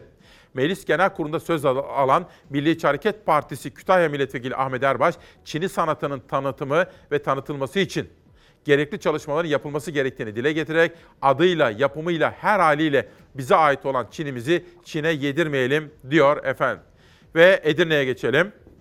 Hudut gazetesi malumun ilanı manşetiyle çıkmış. Saros Körfezi'nde BOTAŞ tarafından yapımına başlanan FSRU liman ve boru hattı projesine ait ÇED raporları ve Çevre ve Şehircilik Bakanlığı'nın verdiği ÇED olumlu kararlarının hukuksuzluğu ve bilime aykırılığı iki ayrı bilirkişi raporu ve bir mahkeme kararı ile ispatlandı. Buna rağmen söz konusu projenin imar planlarının hukuksuz ve bilime aykırı olduğu Edirne İdare Mahkemesi'ne sunulan 3. bilirkişi raporu ile de kanıtlandı diyor. Biraz sonra Eskişehir'den Ordu'ya pek çok ilimizin daha yerel gazete manşetlerini sizlere aktaracağım. Konuğum Erhan Usta. Onu huzurlarınıza çağıracağım. 11'e kadar ekonomiyle ilgili sohbetler yapacağız. Ama önce esnafın hali pür melali. lokanta, restoran ve kafe gibi sektörlerde 2019 cirosu 3 milyon lira ve altı olan gerçek usulde vergilendirilen ticari işletmelere destek ödemesi yapacağız. Cumhurbaşkanı Erdoğan esnafa yönelik yeni desteği müjde diyerek duyurdu. Ancak esnafın destekten yararlanabilmesi için ciro şartı koştu. Hesap biraz karmaşık. Destekten faydalanabilmesi için 2019 cirosunun 3 milyon lira ve altında olması, 2020'de ise bir önceki yıla göre %50 ve üzerinde ciro kaybı yaşaması gerekiyor. Yapılacak ödeme ise ciro kaybının %3'ü oranında 2000 lirayla 40 bin lira arasında. Yeterli mi? E, tabii ki değil. Yani biz %80 bir kayıp yaşıyoruz. E, %3'ten bahsediyorsunuz. %3 e, şu dükkanın e, sadece elektrik faturasını karşılayacak durumda değil. Günlük masraf bile değil. Siz faydalanabiliyor musunuz? Onu tam bilgi sahibi değil muhasebeci bir aralım mı? Arayalım bakalım. Örneğin kayıp e, ay bazında 10 bin lira. 10 bin liranın yüzde üçünü ödeyecek. Geç kalındı. Çok geç kaldı. Sonrasında gelenin de bir, fay- bir yıllık kayıp ne olacak? Hasret Balık muhasebecisinden beklediği cevabı alamadı. Yıllık cirosuna göre hesabını yaptıktan sonra gerekli koşulları sağlıyorsa başvurusunu yapacak. 3228. Geçen cuma günü cirosu. Cumartesi pazar gününün cirosuna bakabilir miyiz? 2789. Normalde cumartesinin 10 bin üzerinde ciromuz olurdu. 2407. 2000 Bir ayın elektriği. Bir ayın elektriği. Doğalgaz da geliyor 1,5. Su da geliyor 1. Sadece 7-8 bin lira ben fatura ödüyorum. Alabilen esnafa yapılacak ödeme ne elektrik faturasını ne de günlük masrafını ödemeye yetiyor. Zaten birçoğu şimdiye kadar yapılan yardımlardan da faydalanamadı. Kredi kullandık. Şimdi de Halk Bankası'ndan kurulan kredileri çeviriyor. Ben Vakıflar Bankası'ndan kullandım mesela kredimi. E Bu devlet bankası değil mi? SSK'ya da borcum var, Bağkur'a da var, e, vergi borcum da var. Yapılandırdık. Ama nasıl ödeyeceğim? İş yok. Ayakta kalmaya çalışsa da hesabın içinden bir türlü çıkamıyor. Bir de cadde üzerinde komşu esnafın kapısına kilit vurduğunu görünce morali daha da bozuluyor. Az önce karşıdaki gördüğünüz esnafı bugün geldik hemen kapatmış. Gitti yani. İşte o kapanan dükkanlardan biri Bakırköy'ün en işlek caddelerinin birinin üzerinde bu lokanta. Müşteri yasağının başlamasıyla masa ve sandalyelerin kaldırılmasıyla birlikte gel al servise geçti. Ancak o da maliyeti kurtarmayınca kapısına kilit vurmak zorunda kaldı sahibi ve iki aydır da kapalı. Açılmazsak dayanamayacağız. Ne olursa olsun devlet bize para da verse onlar bizim bir günümüzü kurtarır. Daha kilidi vurmadık ama böyle giderse vurarız yani. Evet efendim. Şimdi bugün İsmail Küçükkaya Demokrasi Meydanı'nda Ocak ayının en son buluşması. Pazartesi 1 Şubat buluşmasına gidiyoruz. Bir konuk davet ettim. Daha herhalde bir iki hafta kadar önceydi. Aradım. Neredesiniz dedim. Bafra'dayım dedi. Sana dedi selamlar var dedi. Biliyorsunuz abim de orada Mustafa Makas. Ve konuk olarak davet ettim. Programına baktı. Seve seve dedi. Önce Ankara'ya gideceğim dedi. Şunları şunları şunları yapacağım yapacağım dedi. İşte bugüne nasipmiş efendim. Erhan Usta, Meral Akşener'in ekonomi kurmayı. Hoş geldiniz. Teşekkür ederim İsmail Nasılsınız? Sağ olun. Size Bafra'dan selamlar getirdim. Sağ olun eksik olmayın. Çok teşekkür ediyoruz. Bafralar sizi çok seviyor. Eksik olmayın. Biz de onları çok seviyoruz. Abimiz yerleşti oraya biliyorsunuz. Evet, evet. biliyorum. Şimdi efendim bir numaralı meselemiz dedik bugün. Evet. İlk başlangıcı sizden alalım mı? Bir tweet atalım. Mesela Erhan Usta işte İyi Parti'nin ekonomi kurmayı, İyi Parti Genel Başkan Yardımcısı ne diyor? Bir numaralı meselemiz nedir? İnsanlarımız fakirleşiyor. Öyle mi? Bence bir öyle. numaralı meselemiz. Peki. O zaman bu maaş bu tweet'i ben atacağım şimdi. Ama aşılamayla başlayacağım. Sonra köylü, üretici, işte Bafra Ovası ne oluyor, Evet. Çarşamba Ovası ne oluyor bunlara bakacağız. Konya Ovası ne oluyor, Trakya ne oluyor buna bak. Esnafın hali nasıl buna bakacağız.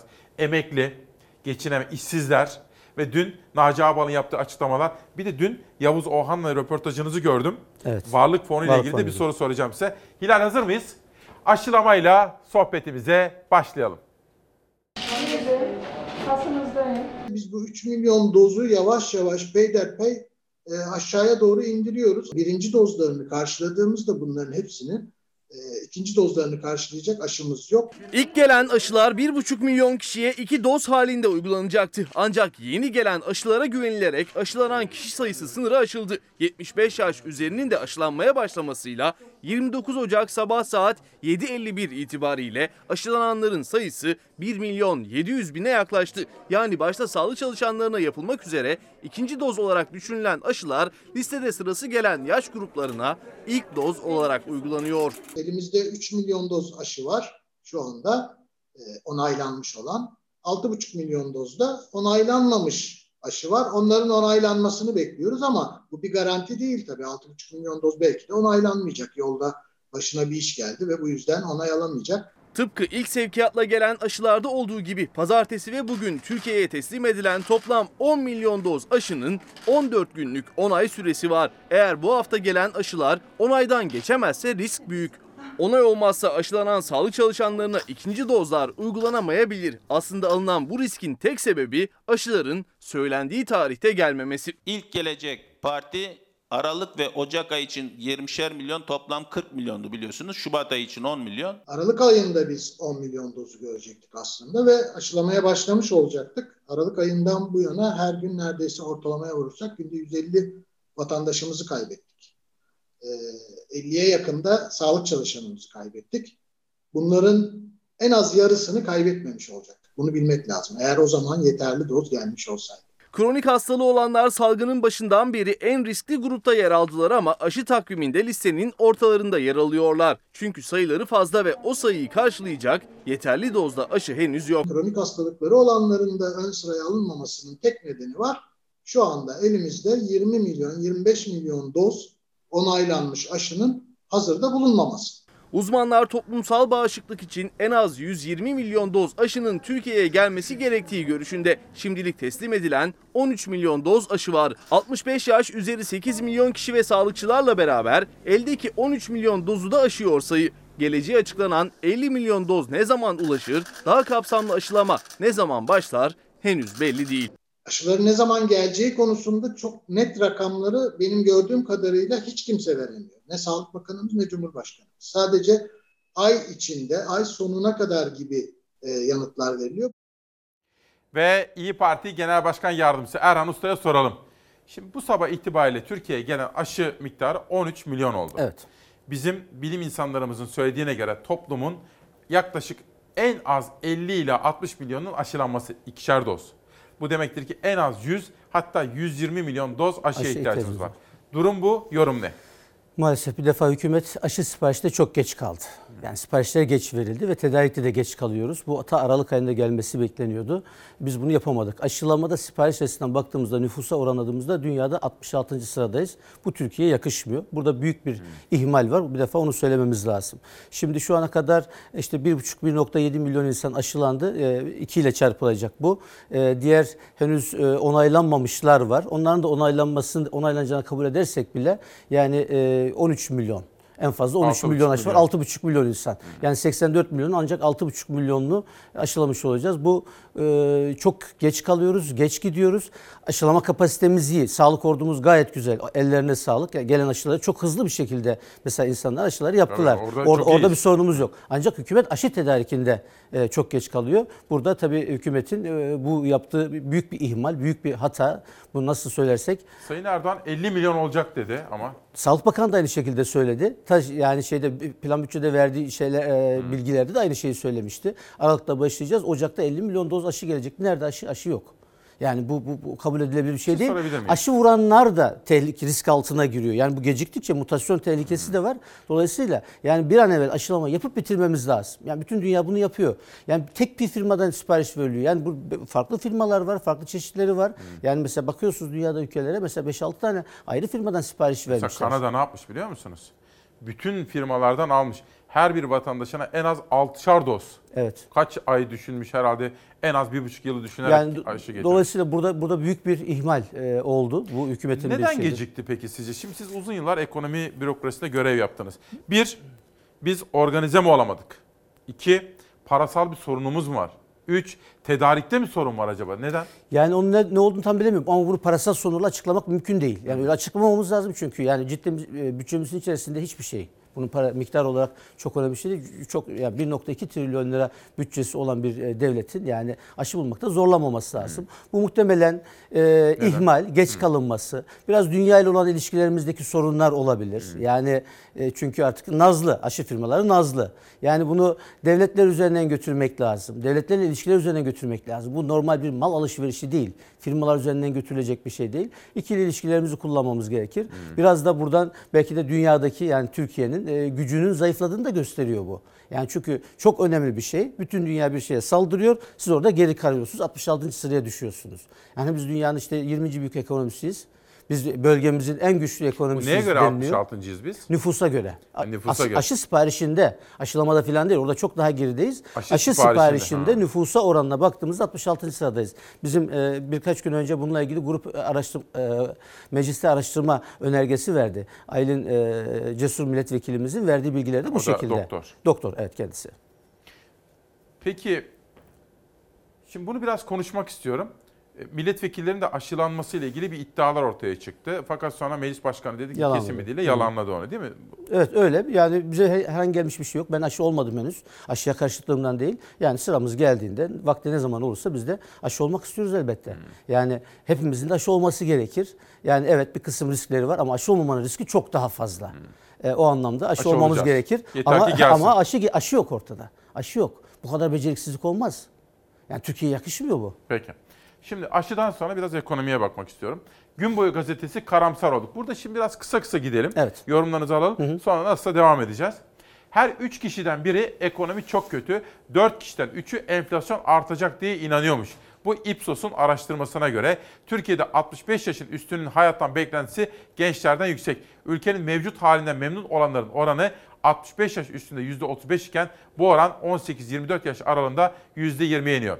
Bu sizin sokaktaki, çarşıdaki, esnaftaki, Bafra'daki, Samsun'daki gözlemlerinizle uyuşuyor mu? uyuşuyor. Yani biz sü- sürekli sokaktayız. Hem genel başkanımız hem bizler.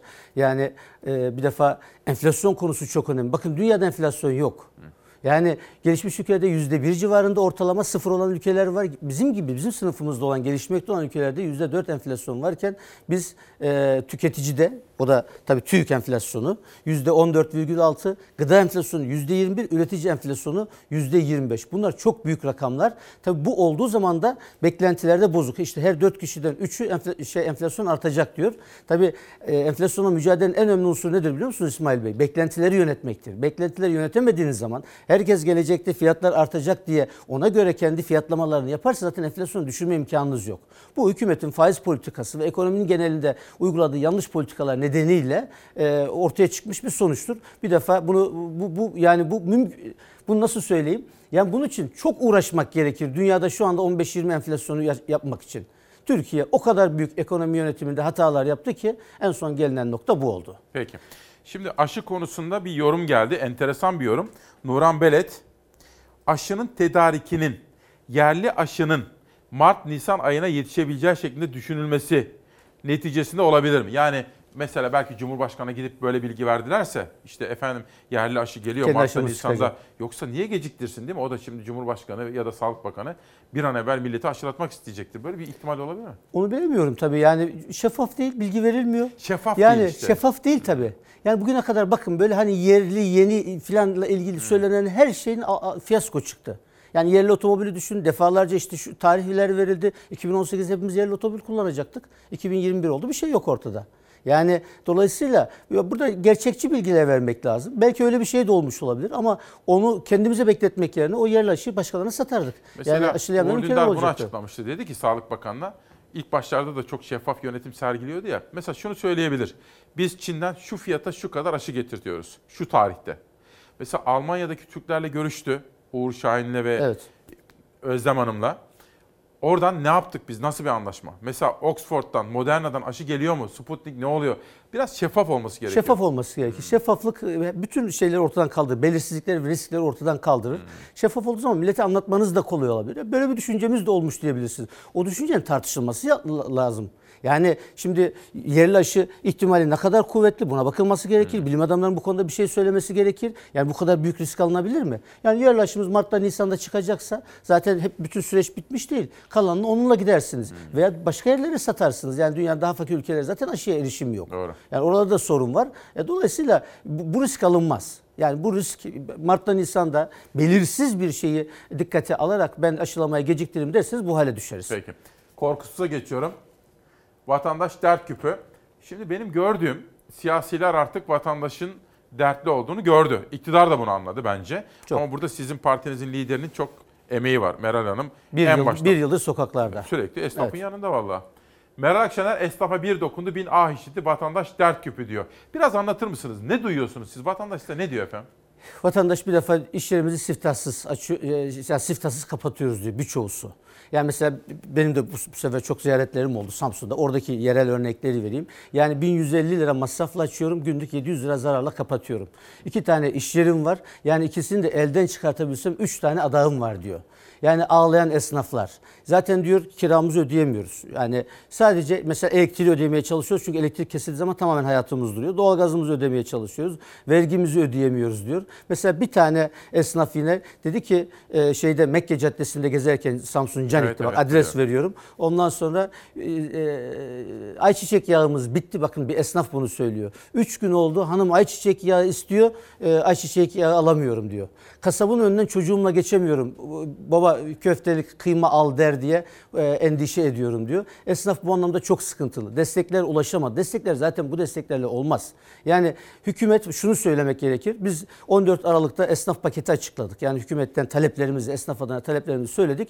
Hükümet ondan sonra bir miktar harekete geçti. Yani bizim söylediklerimize paralel gidiyor. Ancak hepsinin küçültülmüş ve daha sınırlı olarak veriyor. Örnek olsun diye 6 ay süreyle biz 2000 lira verilsin esnafa dedik. 3 ay süreyle 1000 lira vermeyi tercih etti. Biz tamamına verilsin dedik. Onlar sadece basit usulde ve belli nace gruplarına göre belli sektörlere vermeyi tercih etti. E, diğer taraftan şimdi e, kira. Ya kira stopajı 20 bin lira kirası olan insanlar var. Yani bakın Kirasını ödeyemeyenden devlet diyor ki kiranın vergisini vereceksin diye. Adam kira ödeyemiyor. Yani bırakın siz vergisinin peşine düşmüşsünüz. Biz şunu söyledik 6 ay süreyle kira stopajları sıfırlansın. Bakın bugün faizde faiz stopajları yani faiz geliri elde edenlerin vergisi sıfırlandı. En son yine bankaların çıkardığı e, kağıtlarda, tahvillerdeki e, faiz gelirlerinde de sıfırlama yapıldı. Yani üst gelir grubuna bu hükümet enteresan işler yapıyor. Üst gelir grubunun vergisini düşürüyor eşitsizliğin bu kadar arttığı yani gelir dağılımının son derece bozulduğu, esnafın çok sıkıntıda olduğu bir dönemde esnafın üzerindeki bu vergi yüklerini almıyor.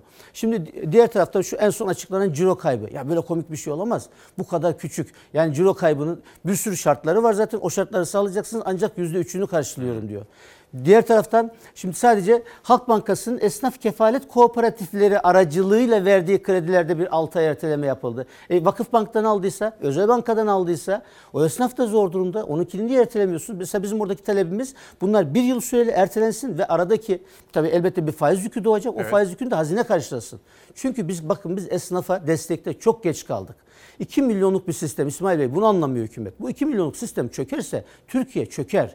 Yani zincirin önemli bir halkasının koptuğunu 2 düşünün. milyon esnaf. 2 milyon esnaf. Tabii efendim Ve hepsi bakın, zor durumda. Küçük esnaf toplumsal huzurun temelidir.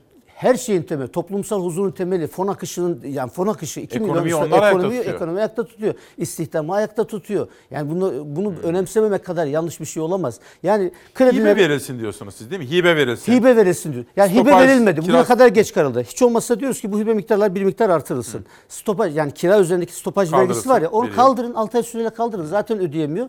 Bir de diyoruz ki sadece Halk Bankası'nda bu da bizim 14 Aralık paketimizde vardı.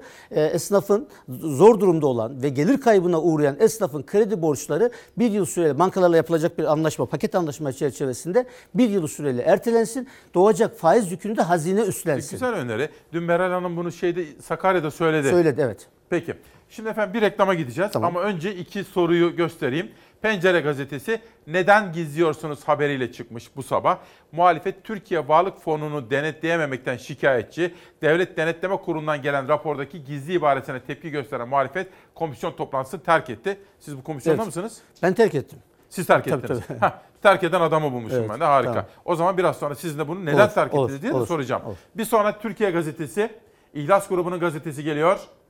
Gübreyi kim fırlattı? Çiftçi isyan etti. Gözünüzü toprak doyursun. Bakın çok farklı ovalardan haberler var. Faiz zamlardan şikayetlerin tavan yaptığı dönemde bir çığlıkta çiftçiden geldi. Gübre saklanıyor, fırsatçı her zaman zam yapıyor, üretimi vuracaklar. Efendim bir reklam arasına gideceğiz. Reklamlardan sonra buluşacağız ve işte bu temel konuları sohbette gündeme taşıyacağız. Günaydın, hoş geldiniz. Ocak ayının en son buluşmasında 29 Ocak 2021 Cuma günü İsmail Küçükkaya ile Demokrasi Meydanı'ndasınız efendim. Bugün Demokrasi Meydanı'na İyi Parti Genel Başkan Yardımcısı Erhan Usta geldi. Ekonomi yönetiminde uzun yıllar görev yapmış, üst düzey bir bürokrattır kendisi. Şimdi Sayın Akşener'in sağ kolu olarak görev yapıyor. Kendisiyle sohbetimiz devam edecek. Şu andan itibaren Savaş Yıldız kardeşim yönetmen koltuğuna oturdu. Gıda fiyatlarındaki artış gündeme geldi. Hatırlarsınız pazartesi günü burada TESK Başkanı Bendevi Palandöken'le konuşmuştuk. Ona Cumhurbaşkanı Erdoğan'la yaptığı teması Cuma günü görüşmüşlerdi tam bir hafta önce. O temasa ilişkin sorular sormuştum. O günden sonra Cumhurbaşkanı da gıda fiyatları konusunu gündemine aldı. Hatta sivil toplum örgütleri de devreye girdi. Bakanlıkta denetimlere başladı. İlk haberim gıda fiyatlarındaki artış. Haberi izliyoruz. Dönüşte Erhan Usta'dan yorum alacağız. Tarlada çiftçi perişan haldeyken tüketici de rafta çok yüksek fiyat ödüyor. Tarlada diyelim bu ıspanağı alsan 1 lira yerinde. Buraya gelene kadar otoban, köprü, nakliye, kamyon, dükkan hal satış komisyon parası buradan 2 liraya çıkıyor. Marketçi oluyor 3 lira. Aslında bu kadar basit özeti. Tarladan sofraya gelene kadar meyve sebzenin fiyatı katlanıyor. Artan fiyatlara gelen tepkiler üzerine Hazine ve Maliye Bakanlığı ev sahipliğinde Gıda Komitesi toplanıyor. 81 ilde market, pazar yeri, çarşı ve toptancı hallerinde Cumhurbaşkanı'nın talimatıyla da denetlemeler hız kazandı. Buradaki 1 lira markete gittiği anda 5 lira 7 lira oluyor. Market market, bakkal bakkal, pazarcı pazarcı dolaşıp ceza yazıyorlar. Kendi yanlış yönetimlerinin cezasını millete öde diyorlar. Domatese bakın. Domatesin 2020 yılı tarla fiyatı 1.88 kuruş ortalama. Raf fiyatı 4.62 lira. %146 fark var. Ne oldu da %50 civarındaki fark %150'ye çıktı? Ekonomi yazarı İbrahim Kahveci'ye göre her kalemde tarladan rafa kadar resmi verilere de yansıyan %100'ü aşkın fiyat farkı var. Kaç kilometre geldiniz Niğde'den buraya? 850 kilometre. Sadece araç git gel 3 lira yakıt yakıyoruz. Satılmadım adam zararına da olsa veriyor. Al dünden kaldı bak orada yerde kalan mallarımız da var. Kahveciye göre fiyat artışlarında en temel sorun köprü ve otoyol ücretleri. Gıda nakliyesi yapmak zorunda olanlar özellikle İstanbul'a gelirken hazine garantili yüksek geçiş ücreti olan köprü ve otoyolları kullanmak zorunda. Nakliyecinin yükü, artan kira bedelleri ve her yerde çoğalan perakende zincirleri fiyatların fırlamasına sebep oluyor. Hazine garantili müteahhitlere yol yaptırdık. Yani bir kamyon geçiyor 2000, 3000 lira, 4000 lira para ödüyor otoyol ve köprüye. İzmir'den buraya kadar köprü 1 milyar 150 milyon lira. Sadece otoban köprü parası 1150 lira. 1700 lirada mazot yakıyoruz. Aldığımız para 3200 lira, 3300 lira. Niğde'deki bu elmaların tarladaki kilogram fiyatı 1 liraydı. Hale geldi fiyatı 2 liradan satılmayı bekleniyor. Elmalar markete gittiğinde en ucuz markette bile kilogram fiyatı 5 liraya geliyor. Burada aslında kazanmayan çiftçi oluyor. Çiftçi ucuza verdiği malın nakliyesiyle de nakliyeciyi gönderiyor. Ama nakliye fiyatı da yolda otoban ve köprü ücretleriyle erimiş oluyor. Yani ne çiftçi ne nakliyeci kazanıyor. E bu sofraya geliyor bu fark. Vatandaş sofrasında oturup dört lokma beş lokma kendine yerken bir lokma da hazine garantili müteahhite para harcıyor. Bir lokmasını da hazine garantili müteahhite yedirmiş oluyor. Durum bu. Erhan Usta'dan yorum alalım. Mesela Bafra'ya gittiniz diyelim. Hale Evet. gittiniz. Evet. Esnafla konuştunuz. Mesela karnabahar kaç lira halde? Biraz bunları anlatın bize. Şimdi şöyle sahada. ö- öyle bir organizasyon bozukluğu var ki İsmail Bey. Hem üretici mağdur hem tüketici mağdur. Şimdi ben en son Bafra'ya gittiğimde 30-40 kuruş dediler şeye karnabahara. Brokoli aynı şekilde. Biz bunları ama burada markette 4-5 liraya yiyoruz. Dolayısıyla burada bir defa bir taşıma sorunu var. Karayolu üzerine taşınıyor. Bu işte az önce ifade edildiği gibi köprü e, fiyatları, mazot fiyatları. Ancak diye ben bana göre diğer problem şu. Örnek olsun diye söylüyorum. Samsun'da son 15 yılda domates üretimi %75 azalmış. Yani 15 yıl önce ürettiğinin ki biliyorsunuz Samsun'un Bafra Termi Ovası, Çarşamba Ovası yani çok verimli topraklarımız var. Oralarda e, çıkan ürünün işleme imkanı olmadığı için bir süre sonra zaten girdi maliyetleri yüksek. İnsanlar para kazanamıyorum diye üretimden vazgeçmiş. Dolayısıyla şimdi Samsun'un bu kadar verimli ovası olan Samsun'a Antalya'dan domates getirirseniz bu domatesi pahalı yersiniz. Bir organizasyon bozukluğu var. Soru Bunu- şu bir dakika bir dakika. Neden düşüyor efendim? Mesela Samsun'da üretim neden düşsün? Neden ya düşüyor? Çünkü çünkü şimdi Konya'da bakın neden? şu. Ürün de ta- tarım ürünü böyle bir şey. Bir anda piyasaya girer. Tamam yani 2 ayda üretirsiniz diyelim ki 2 ayda piyasaya girer. 10 ay 12 ayda tüketirsiniz. Bunların saklanması gerekir. Bunların işlenmesi gerekir. Bunlara ilişkin o yerelde o tesisleriniz yoksa orada vatandaş üretimden vazgeçiyor. Çünkü bu sezonunda domatesin fiyatı çok düşüyor. Ya onu saklayabilseniz bir süre sonra fiyatı artacak. Veya bunun salça fabrikası olsa veya meyve suyu fabrikası işte kurutma üniteleri bunların olmaması orada üretimden vazgeçiriyor insanları. Bu sefer ne yapıyorsunuz? Samsun'un ihtiyacını dahi Antalya'dan temin etmek durumunda kalıyorsunuz. Yani böyle bir durum var ve nak- nakliye de şeyle karayolu üzerinden oluyor. Hem yol geçiş ücretleri çok pahalı hem de mazotun pahalı olması olağanüstü bir arada bir e, maliyet unsuru oluyor. Tabii burada marketlerde de problem var. Şimdi bazı marketler diyor ki örnek olsun diye alış fiyatını satış fiyatını yazıyor. Evet. Fakat kendisinin arada bir şirketi var. Onun fiyatı yok orada. Kar, karı oraya transfer ediyor. Tabii esas karı oraya yığıyor. Bakıyorsunuz yani X e, marketinde ya işte 3 liraya almış 3.50'den satıyor. Düşük bir marjla satıyor diyorsun. Orada da bir problem var. Bu anlamda denetim ama kastımız zorlama değil. Bakın bir ara patatesçilere, soğancılara filan e, Terörist baskınlar yapıldı. Terörist dediğimiz o değil. Ama elbette devletin denetlemesi gerekir. Tabii şimdi her şey çok bozuldu. %21 diyor TÜİK gıda enflasyonu ama girdilere bakıyorsun işte gübreciler diyor ki %70 arttı maliyetlerimiz diyor. Yani gübre maliyeti %70 artıyor. Yani e, mazot e, ma- maliyetleri öyle. Şöyle sorayım mı size? Şimdi Sayın Cumhurbaşkanı devreye girdi ya, bakanlığa talimat verdi, işte Odalar Birliği, TÜSİAD, MÜSİAD onlar da devreye girdiler. Fiyatları indirmek istiyorlar. Nasıl iner? Fiyatlar böyle inmez. Bir defa fiyatlar yani piyasa koşulları içerisinde olması lazım. Ha denetimden e, kaynaklanan yani bir tekelleşme varsa bakın bir de tabii bu şöyle bir sorun da var. Genel olarak sadece bunu gıda için söylemiyorum. Türkiye'de belli şeylerde tekelleşme oldu. Yani belli üründe ya te- parakendesinde tekelleşme var veya tedarikinde tekelleşme var veya üretimde tekelleşme var. Bunların bir defa kırılması lazım. Birçok üründe biz bunu görüyoruz. Yani e, gübrede bu var efendim veya işte birkaç tane e, perakende zincir bütün piyasaya hakim. Yani buralardaki bu, bu tekelleşmeyi, bu monopolleşmeyi Türkiye'nin kırması lazım. Peki. Bu bu devletin yapacağı bir şey. Yani onu üretimini teşvik edecek işte veya e, rekabet kurumunun devreye girmesi gerekir. Ancak Türkiye'de beklentiler çok bozuk. Yani şimdi az önce ifade ettik her dört kişiden üçü e, fiyatların daha da artacağını, enflasyon aşağı çekilemeyeceğini düşünürse Karamsar. tabii herkes karamsar. fiyat fiyat şeyini yani şimdi beklentileri yönetemediğiniz zaman enflasyonu düşüremezsiniz. Bütün dünya enflasyon sorununu çözdü az önce ifade ettik.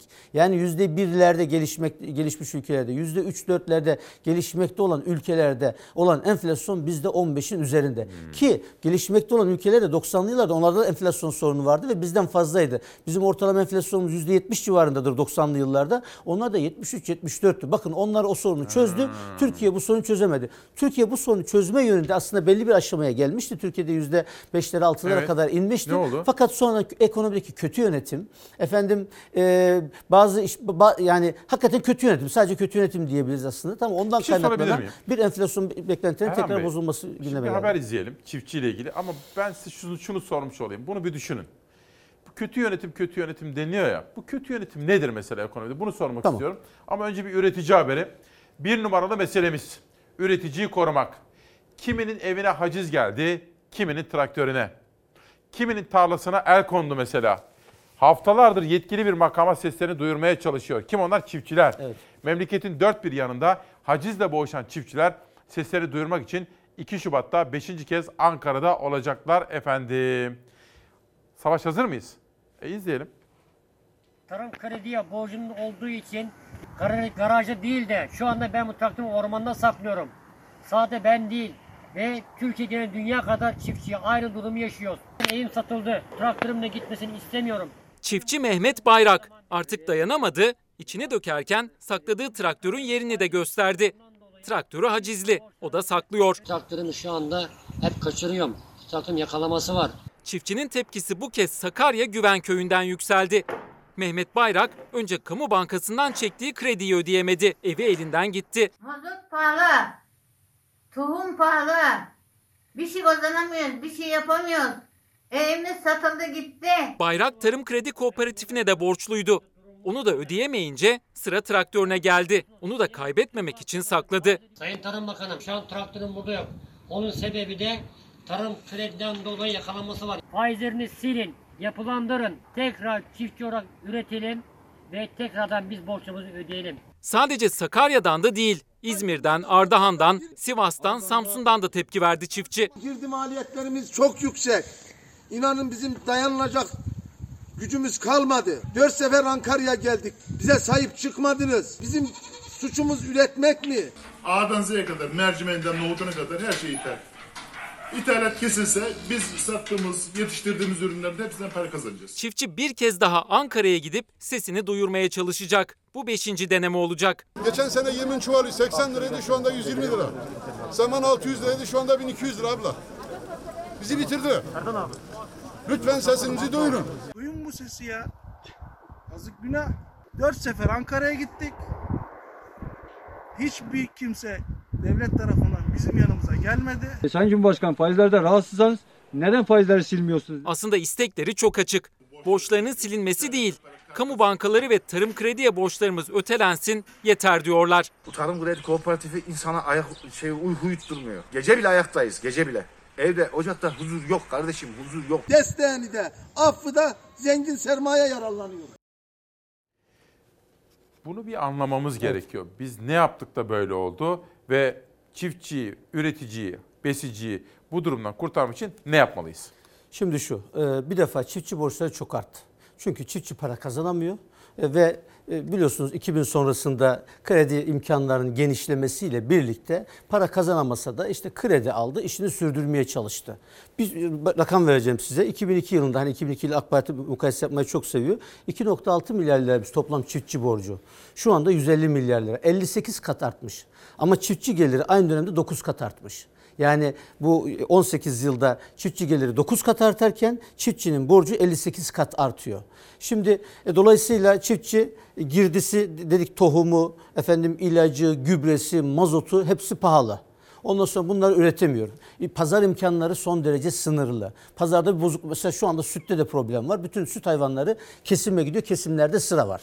Yani süt fiyatları belli bir şekilde baskılanmaya çalışılıyor. Böyle bir problem var. Dolayısıyla bir defa üretim maliyetlerini bizim belli bir şekilde düzeltmemiz lazım. Kredi, imkanı bakın bütün dünyada tarım kesimi subvanse edilir. Yani bizde desteklenir. desteklenir. Devlet tarafından. Evet. Şimdi bir örnek olsun diye Evet. söyleyeceğim. 2020 yılında bütçede 22 milyar TL tarım e, e, doğrudan destek ödemeleri 22 milyar liraydı. Bütçesi o kadar da para harcandı. 2021 yılında ne konuldu biliyor musunuz? Tekrar 22 milyar konuldu. Bütün ödenekler e, en az enflasyon kadar artarken hatta ihtiyaca göre verdiğiniz öneme göre diğerleri daha fazla artarken e, çiftçilere yapılacak destekleri 1 lira artırmadı hükümet. Ben bunu Plan Bütçe Komisyonu'na Tarım Bakanı'na sordum. Ne dedi? Bir defa bu Tarım Bakanı'na bu iş olmaz. Ben Tarım Bakanı dedim ki Tarım Bakanı, Sayın Bakan siz Hazine Bakanı değilsiniz. Sizin kavga etmeniz lazım ödeneğinizi artırmak için. Niye 22 milyar 22 milyar atıyorsunuz? 22 milyar zaten yeterli değil. Reel olarak geriliyor. E şimdi siz destek vermezseniz, ürünü yönlendirmezseniz, ürün de yönlendirmiyor. Bu desteklerin önceden açıklanması lazım. Arz açığı olan ürünlere de o çiftçinin Şey kayması gerekir. Bakan ne dedi size? Siz bunu Bakan bakan hiçbir şey demedi ve bakana şunu söyledim. Sizin bana destek vermeniz lazım burada. Evet sayın vekilin söyledi. Haklıdır biz de bundan yanayız demeniz lazım dedim. Ama bakan ağzından hiçbir şey söyleyemedi. Bakanlarda irade yok.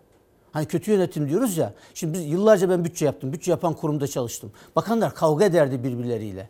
Şimdi bu yeni sistemin getirdiği bir sıkıntı. Bakın insanların gözünden kaçıyor. Eskiden bütçe kanunları Bakanlar Kurulu onayıyla, Bakanlar Kurulu kararı olarak meclise sevk edilirdi. Dolayısıyla ödeneğinden memnun olmayan bakan imza atmazdı Bakanlar Kurulu kararına. Onu ikna etmek için Hazine Bakanı ve Maliye Bakanları onun istediği parayı bir pazarlık sonucu verirdi. Şimdi böyle bir şey yok. Cumhurbaşkanı doğrudan sevk ettiği için Tarım Bakanı zaten feryat etmiyor. Zaten talep de etmiyor. Öyle bir şey de yoktu ama talep etse de elinde bir enstrüman yok. Bir Bir, mekanizma yok. Hani dediniz ya Plan Bütçe Komisyonu. Bakın ben Türkiye'yi az buçuk tanıyorsam ülkemi ben iki yerde öğrendim. Bir, siyasilerle seçim gezilerinde muhabir olarak, ANAP ve Doğru Yol muhabiri olarak. İki, Plan Bütçe Komisyonu'nda. Ya o Saadet eskiden mesela o Refah Tabii. Partililer, Cevat Ayhanlar, Recai Kutanlar oralarda tanıdım ben onları. Türkiye o Kalkınma Bankası'ndan, DPT'den gelen bilgiler yani Türkiye Öyle ö- değil çok, artık Çok öğret- gibi? Hayır değil. Çok öğretici bir yerdir Plan Bütçe Komisyonu. Ben de ilk planlamaya girdiğimden itibaren 30 yıl e, değişik ünvanda uzman yardımcısı olarak da girdim. Şimdi milletvekili olarak genel başkan yardımcısı olarak da gidiyorum. Yani öğretici bir yerdir. Fakat eski müzakerelerde yok tabii. Eskiden insanlar fikirlerini söylerdi. Şimdi sadece iş parmak hesabına gelmiş. Ne kadar doğru konuşsanız konuşun en sonunda bir oylama yapılıyor ve iş geçiyor gidiyor. Şimdi bakın bir ton gübre için 2002 yılında bir ton buğday satmak yeterliydi. 2019 yılına geldiğinde İsmail Bey bir ton e, gübre alabilmek için bir buçuk ton buğday satmanız gerekiyor ki bu son yüksek gübre fiyat artışı bu hesaplarda yok. Yani zaman- bir ton buğdayla bir ton gübre alırken şimdi bir buçuk ton buğdayla bir ton gübre alabiliyorsunuz. Şöyle İşte sorayım o mı? yüzden üretimden Bak vazgeçiliyor. Ben susayım. İktidarı destekleyen bir grup. İhlas grubu. Ki geçtiğimiz hafta Mücahit Ören grubun başkanı Sayın Cumhurbaşkanı Erdoğan'a gitti. Ben onu gazetede gördüm, haber de yaptım. Onlar soruyor bakın bugün, bugünkü gazetede. Çiftçi isyan etti, gözünüzü toprak Buyur. doyursun. Gübreyi kim fırlattı? Ben size İhlas grubunun sorusunu aktarmış olayım, yanıtını siz verin. Yani tabii bunu bilmiyoruz. Burada %70 gübre fiyatlarında bir artış olduğu ifade ediliyor. Burada haberde de öyle bilmiyorum ama geçen gün Oda Başkanı öyle, öyle bir açıklama yapmıştı. Yani şimdi %70. Tabii ithal. Birçoğusu ithal. Türkiye üretemiyor. Türkiye kendi ihtiyacını görecek gübre üretemiyor. Ya gübre ne kadar teknolojik bir ürün. 18 yıllık bir iktidar niye bunun e, tedbirini almaz? Daha önceden ürettiğimiz ürünleri bugün üretemiyoruz İsmail Bey. Sorun burada. Ve çok pahalı. O dolayısıyla kur dolarla geliyor. Doları da zaten ekonomimiz de bozuk olduğu için dolar da çok oynak işte bir gidiyor 8.50 oluyor bir geliyor 7.30 oluyor. Ondan sonra bir de asimetri var biliyor musunuz? 8.50'ye göre birçok fiyatlar belirlendi fakat kur 7.40'a düştü fiyatlar aşağı çekilmedi. Böyle de bir asimetri var çünkü hiç kimse 7.40'da kurun kalacağına inanmıyor. Yani güveni oluşturamadığınız zaman ekonomide hiçbir sorunu çözemezsiniz. Bu hükümet güveni kaybetti. Tepeden tırnağa bu hükümetin açıkladığı rakama da güvenilmiyor. Yani e, vaka sayısına da güvenilmiyor. TÜİ'nin açıkladığı rakama da güvenilmiyor. Hükümet ben şunu yapacağım dese ona da güvenmiyor. Güven olmadığı yerde istikrar olmaz. Size kısacık bir soru soracağım. Ziraat Bankası, yani devletin, benim, hepimizin, halkın bankası kimi desteklemeli? E, çiftçiyi desteklemek Adı adı üzerinde Ziraat Bankası ama Virgin adalarına 1.6 milyar e, dolarlık kredi veriyor. Kime verdiği de belli değil. Türksel dedi ki bizimle alakası yok dedi. Tamam mı? Kime ama ödendi. Varlık Fonu Genel Müdürü'ne sordum. Cevap vermedi soruma. Yani bir gün önce ben komisyondan çekildim biraz da onu konuşacağız ama dedim ki ya bu şeyi Türksel'in bu parası şey e, Ziraat Bankası'na bu borç ödendi. Türksel bizimle ilgisi yok diyor. Ne zaman ödendi? Kim ödedi bunu? Cevap yok. Tabii Varlık Fonu'ndan şimdi o para ödendi. Peki. Yani dolayısıyla böyle şey Ziraat Bankası'nın çiftçiyi desteklemesi lazım. Halk Bankası'nın esnafın yanında olması lazım. Tarım kredi az önce esnaf kefalet kooperatifi veya tarım kredi borçları. Tarım kredi borçları %38-40 faizle geriye doğru faiz yürütülüyor İsmail Bey.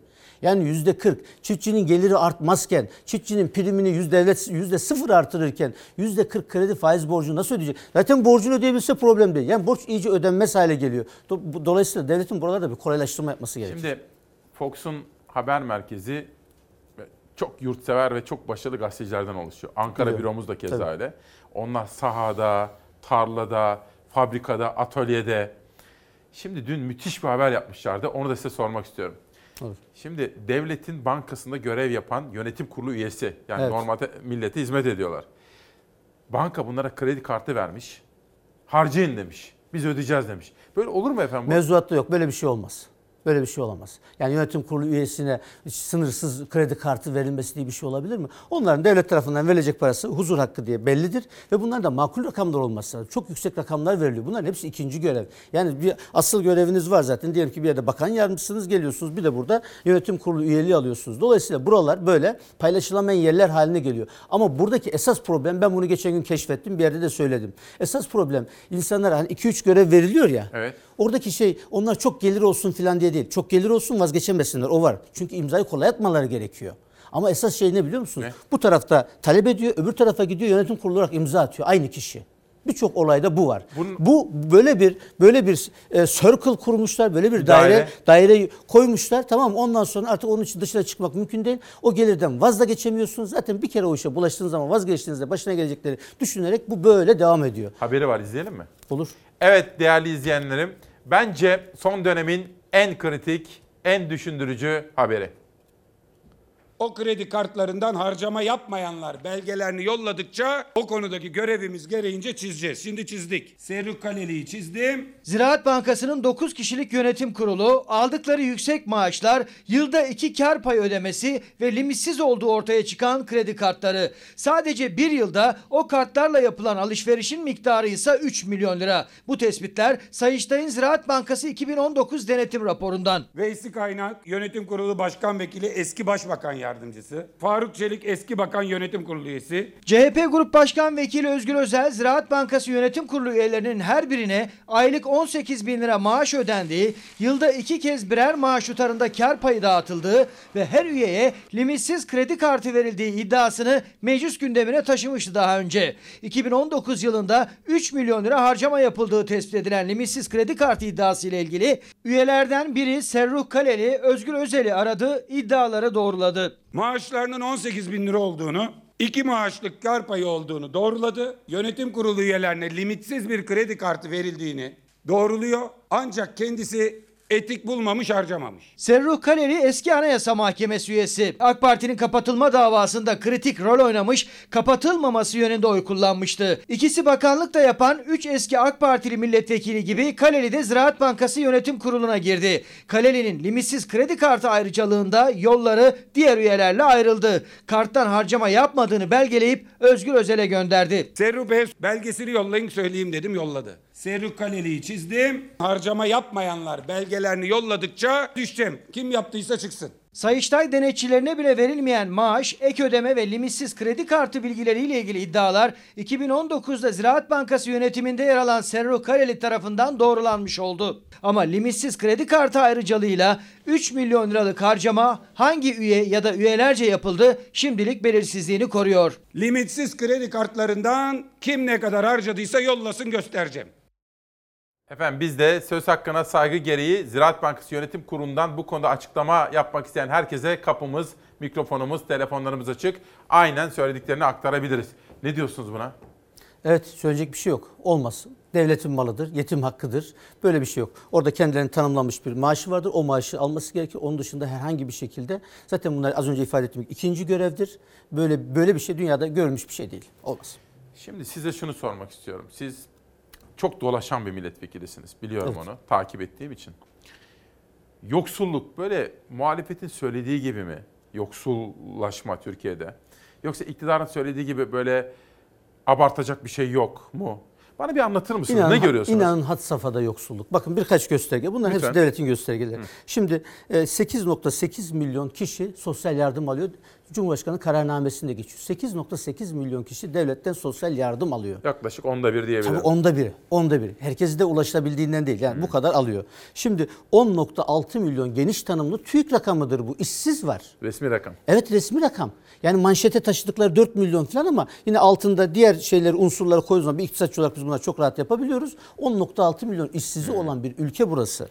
877 bin kişi iş kur üzerinden çalışıyor. İstihdamında olanlarda da böyle bir niteliksiz durum var. Yani bugün var işi, yarın yok ve aldıkları maaş çok düşük. Çalışan yoksullar var. Bakın bu kavram benden başka kullanan yok. Çalışan yoksullar. Şimdi yaygınlaşmaya başladı. Evet. Bu hafta iki konuğum daha söyledi Tabii, bunu. ama- Çalışan yoksul. yani çalışıyor bir geliri var ama, ama, ama yetmiyor. yetişmiyor. Açlık sınırında gelir elde ediyor. Bu rakamı uzun süredir ben kullanıyorum bu kavramı. Yüzde 43'ü asgari ücretli. Şimdi kayıt dışı çalışanlar var. Yüzde 30-32 civarında kayıt dışılık var. Kayıt dışı çalışanlar asgari ücretten de daha düşük maaş alıyor. Sigortasız. Bunların hepsi kayıt dışı olanlar da istihdamda görünüyor. TÜİK rakamı resmi kayıtlı istihdam değildir. Kayıtlı kayıtsız bütün istihdam. Anketle yapılır. Bütün istihdamı kapsar. Yani düşünebiliyor musunuz? Vay be. Asgari ücretimiz çok düşük. O yüzden ben e, mesela bazı ülkelerde asgari ücret düşük tutulabiliyor. Yüzde üçü beşi asgari ücretten çalışıyor. Maaş ücretler asgari ücretin üzerinde. Bizde asgari ücret artık ortalama ücret haline gelmiş. O yüzden biz İyi Parti olarak asgari ücretin biraz daha yüksek artırılmasını talep etmiştik.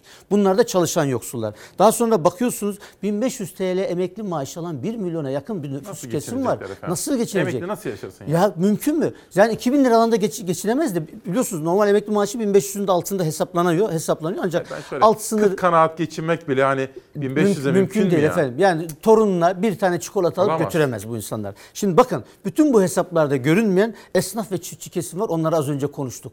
Şu anda onlar daha da yoksul. Artı borçlu. Yani şimdi çiftçi borçları 150 milyar liraya gelmiş. Bir de toplam var ya, toplam de var. tarım hasılasının %47'sine gelmiş çiftçinin borcu. Yani bütün hasılasını, maliyetlerini de bir, bir- bir kenara bırak. Bütün hasılasını borca yatırsa ancak borcunu karşılayabilir. Dolayısıyla çiftçi bu borcun altına kalkması çiftçinin mümkün değil. Esnaf az önce söyledik. Bunlar hiçbirisi işsiz olarak gözükmüyor. Bunlar hepsinin işi var olarak İktidar gözüküyor. bunlara itiraz edebilir mi efendim bu Bu- rakamlara? efendim şimdi tek taraflı memlekette her şey. Ya bu çıkalım şu televizyonlara. Biz bunları söyleyelim. Karşımızda birisi desin ki ya sizin dediğiniz yanlıştır. Şu rakam var desin. Bakın ben bunları mecliste de söylüyorum. Bize bir tane itiraz eden yok. Ben bunları plan bütçe komisyonunda da söylüyorum. Herkes Peki orada herkes orada Peki dinliyor. televizyonlarda ne tartışıyorlar Türkiye'de Tele- akşamları? Türkiye'nin gündemi olmayan şeyler tartışıyorlar. Milletin hiç umurunda değil kardeşim o ona ne demiş buna ne demiş. Milletin fakirliğini, yoksulluğunu, efendim milletin işte e, sağlık sorunlarını, e, ne bileyim ben işte e, su, Çiftçiyi, suta esnafı girmeyen, hiç e, çiftçi, esnafı konuşan falan yok. konuşan yok. Bakın geçen bir haber var. Sayın Akşener'in şeyinde oldu biliyorsunuz. Alyansını satıyor ya. Alyansını Haberi satıyor. var, izleyelim mi? Evet. Yani izleyelim. Ev eşyasını satıyor. Bakın ikinci el Ya ev eşyası satan parmağındaki nişanesini, satıyor. yuvasının nişanesini satıyor. Savaş Yani- hazır mı o? Ha- hazır sözü geldi de izleyelim. İzleyelim. Bak dedenin sana verdiği damla yüzüğü. Bak onu vermiyor işte kimse. Parasızlıktan ne yapacak insan yavrum? Kaç yıldır biriktiriyordunuz? Babam kuyumcuydu zaten. Evlendiğim zaman verdiği şeyleri. Kaç senesiydi? Ee, 59 senesi. 59 senesi. Evet. Gitti mi altınlar? Tabii. Neler bozdurdunuz? 59 senesinin ne altınları vardı? Yani hasır bileziğim vardı. Altınlarım vardı. Hepsini bozdurdum. Tuttunuz tuttunuz buncayı. İnsan satmak mecburiyetinde kalıyor. Kimseye muhtaç olmak güzel bir şey değil. Herkes söylüyor. Yalnız bana mahsus olan bir şey değil bu. 60 yılını bozduran Sevim Dina dediği gibi tek değil. Baba yadigarı, anne emaneti, anneanne mirası altınlar yastık altından çıktı, kuyumculara satılıyor. Altın urda alınır ya da pırlanta. Kuyumcuların birçoğunda artık bu ilanlar asılı. Mecburen sattık. Yetmedi mi maaşlar? Nereden yetecek? Gittim maaşı çektim. E, 70 lira tam gelmiş. Kaç yıllık? 80 senelik bu. 80 senelik bir parça. Ne zaman getirdiler bunu? Dün getirdiler dün. Ne kadara sattılar? 2100 TL.